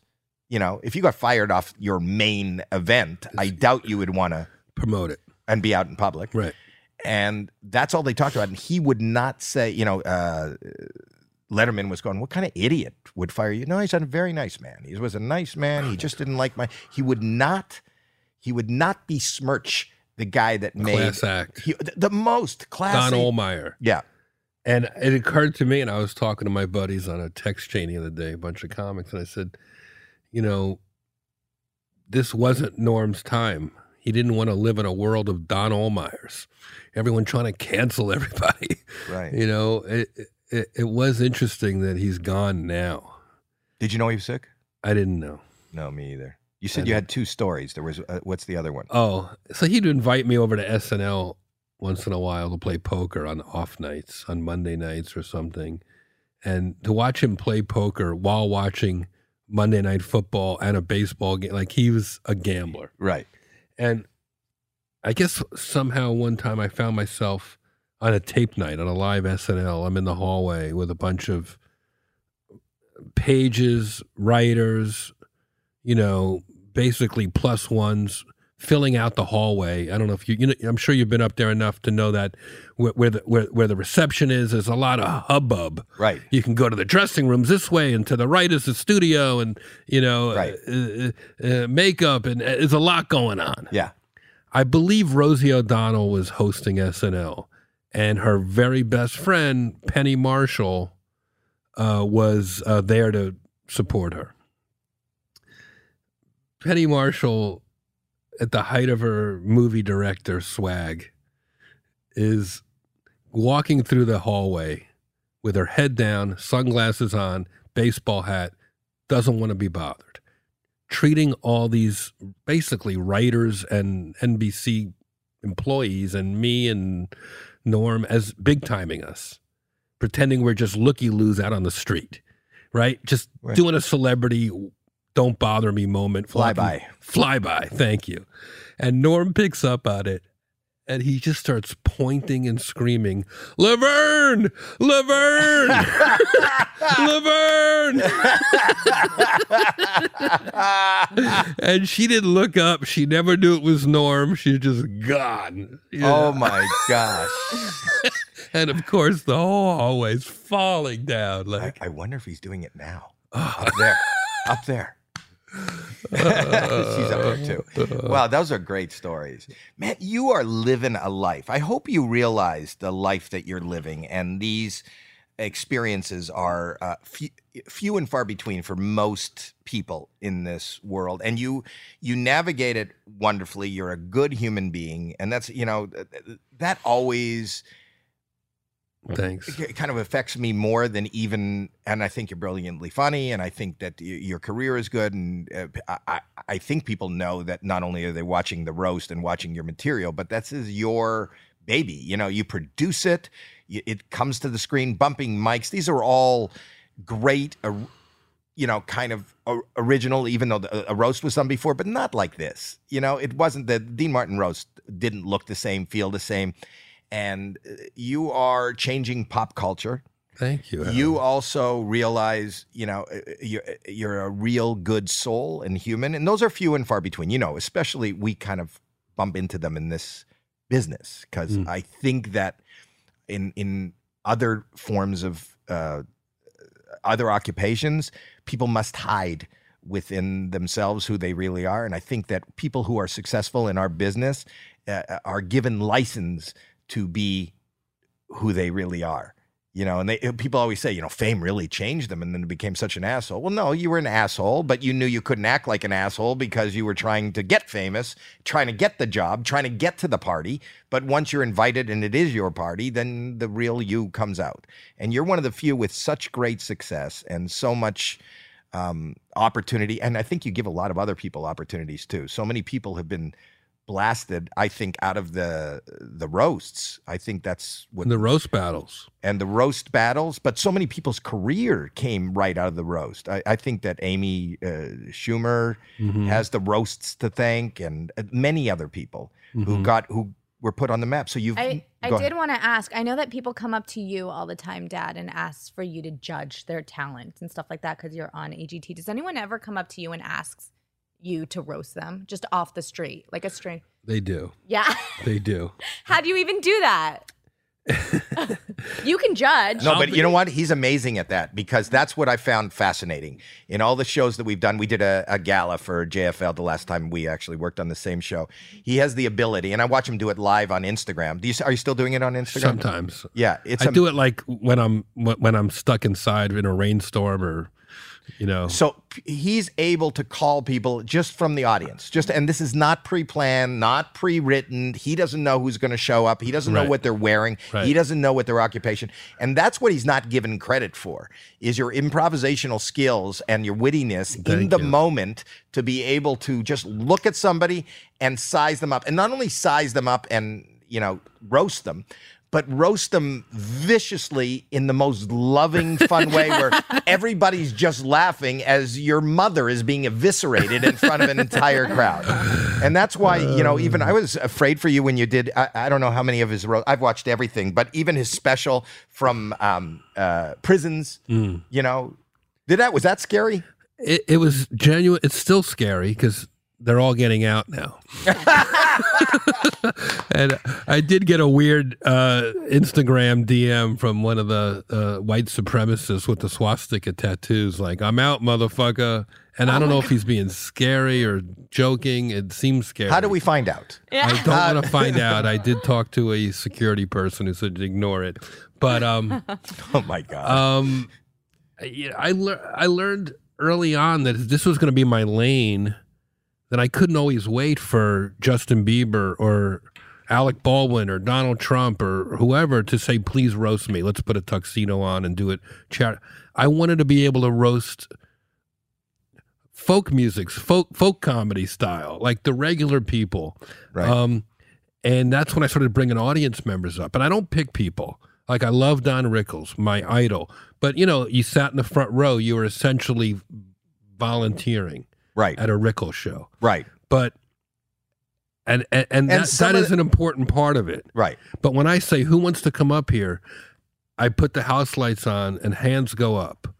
And if someone points to someone, I go, stop pointing. That's bullying. Put your hand up or put it down. Don't point. I don't want anybody coerced or pushed up there.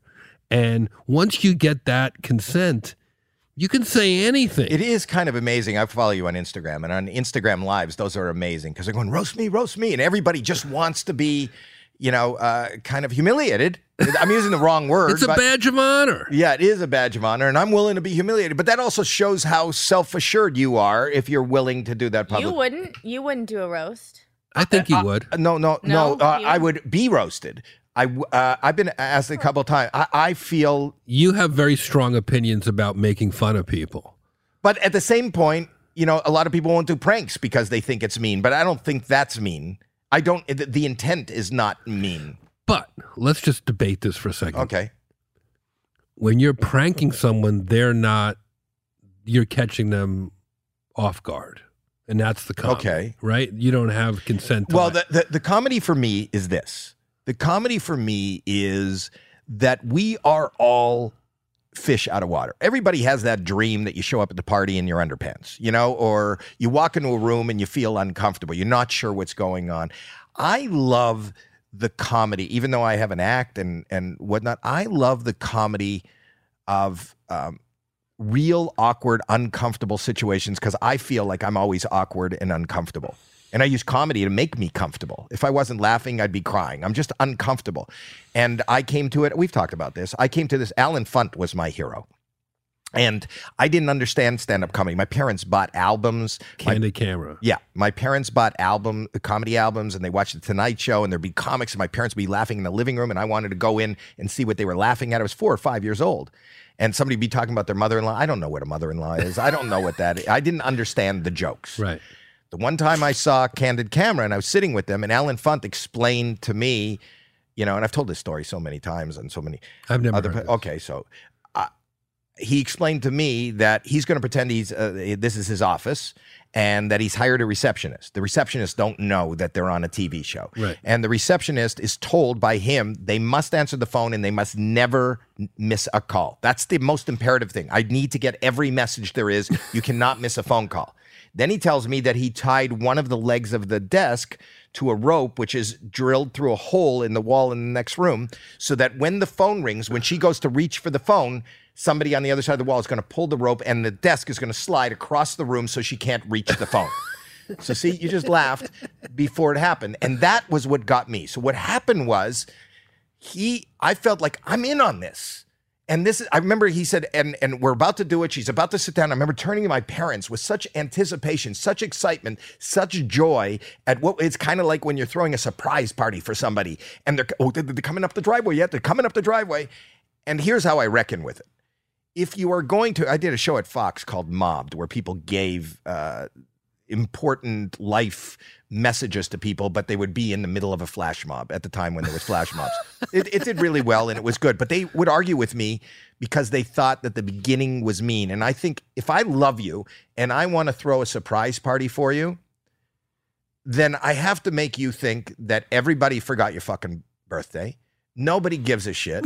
Everybody's made other plans. They've all made other plans with everybody else but you, so you're left out. Right. I need to drop you to the lowest, darkest spot that I could drop you so that when you open that door and it's a party, then that is such joy. So the point is Beautiful. It is If beautiful. you're thinking about it that deeply, then I'm on board. So when I give people, when I prank, but even, and then I think, you know, even if I'm doing prank phone calls, we do a lot on this show. So it's just a, what is at stake? There's somebody at a business and I'm making ridiculous requests. You know, how long will they stay on the phone? Even as little as it's not always this happy ending, but if a spam call is coming in, you know, where I, my extended warranty, I try to see how long I can keep them on the phone. You know, they're calling me. They can hang up anytime. Is that mean? Uh, It's not mean. Someone will say, well, they're making minimum wage and you're a big shot calling them. To me, that's a secondary thing as opposed to the human interaction of making people laugh, making your fans laugh. There's a greater good going on. I have a hard time pranking people or even surprising people. The roast is to your face, which is arguably harder in some ways because now you, you're intimidated. You know, Here's my thing. In order for the joke to be funny, there's got to be a seed of truth, of honesty.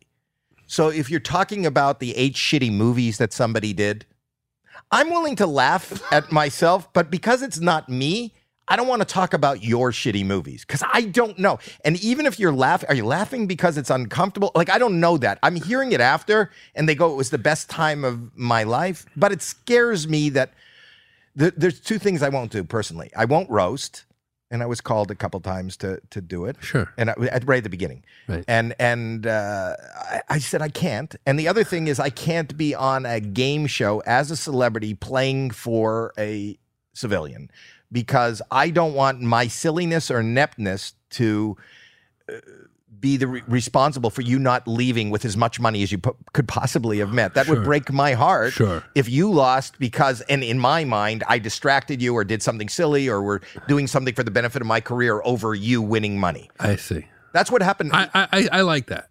Well, that's what happened. You know, Deal or No Deal was the. I, I said no to it. My wife made me do it because my career was waning so shitty, and I hired uh, uh, comedy writers. And then when I went out on stage and I met the first person, and they let me hire comedy writers, and I had so much material. I was going to be on five nights on on uh, uh, St. Elsewhere.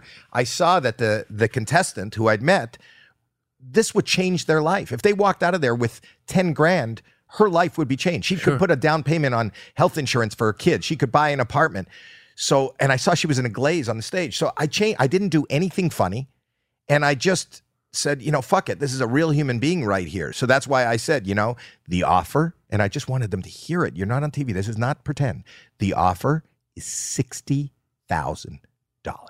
That's why I did that, just so they could deal or no. I wasn't trying to be dramatic. I was trying to talk to her like I talked to her when she was five years old. Take the fucking money. Right. Take the fucking money. You got to leave here and your life will be better than it was when you came. And I was so embarrassed with what I had done on Deal or No Deal because I said I didn't do comedy. I didn't play a character. I didn't do funny voices. I just wanted people to be better off. That's all I wanted. And I thought it was so, so embarrassing. And uh, nobody is more surprised than me that that actually took off. And it was actually the biggest success of my life to date. But you were an SNL character, the the slow. Yeah. But but Ta- forgive me, Fred I mean, Armisen. Yeah. yeah. So what I'm hearing,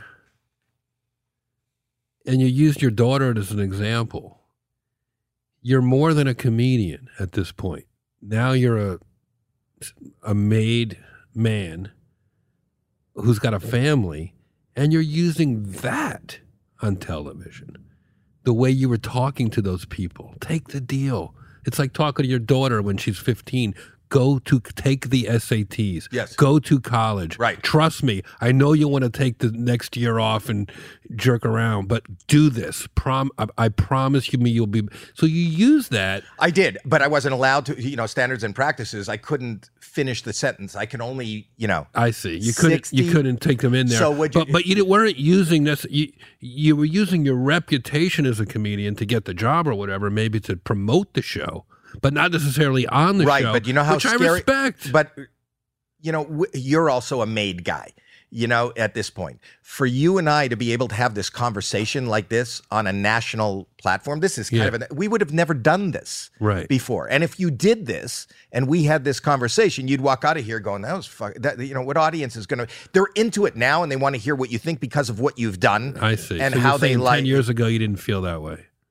I Your didn't business know, decisions- How would I know that they would accept me if I didn't have a setup and a punchline? If I wasn't wearing a funny little uh, getup? If I didn't do something silly?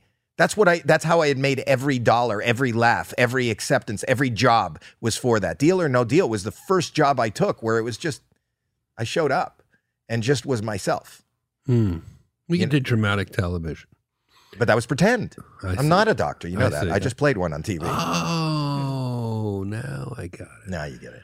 Anyway, I can't thank you enough for doing what you do, being who you are. Um, we don't see each other a lot, and a lot of people in this business don't. I do love you, and I do think that you're a great human being, and I'm glad I know you. And it was an honor that you would even show up today and come in and talk to me. Thank you, Howie. They'll thank you. I really enjoyed this conversation. Didn't you enjoy him? Yes. I wish I could have been in the room. No. she loves to I play really, I really enjoyed talking to you, and I always do. And and uh, you, you're a mensch. so, are you on the road right now? You know, I'm going uh, underground for a secret reality show thing next week, and then I'm going overseas for a secret stand-up thing. So, worst plugs ever. Like, Well, watch for those. there's a and lot gentlemen. of fun stuff happening that's a surprise. Okay, so we'll if you uh, Caroline's in December. I'll be back in New York. That's that's up and out there. But look for the buy surprises. We'll be posting his surprises. Probably on- on his social media, right? You'll announce yeah, it when you yeah. There's a lot of fun stuff hanging ha- happening, and I am enjoying being a comedian. I saw you the other night at an outside show a couple times. I, it's like a hobby. I feel like I have no job. I have a hobby that pays. I love being a com- comedian right now. I think people need it more than ever, and there's something about. I'm not doing a. Uh, my act is evolving. It's becoming more personal, and I I feel like before I'm a Jew or an American, I'm in this comedy thing. And when I see the comedians and and when I see you, I I get lifted up. I ran into. and you love working with Chappelle. I love working with Chappelle. Um, I just did eight shows with him in Detroit. I was a spe- I come out as a special guest, unannounced. Um, and his crowds are just the best crowds, sophisticated. They're just euphoric when he comes out and he lets me roast the crowd and just shake everything up. And I know the guy 30 years, so the whole thing is like a family. Well, I can't wait to work with you sometime again. If not, we should just uh, break bread. At some I would point. love that. I'll come out to your fancy spot. I have fancy spots. Love you, Howie. I love you too. And uh, I guess we could just end the. Let's end the podcast.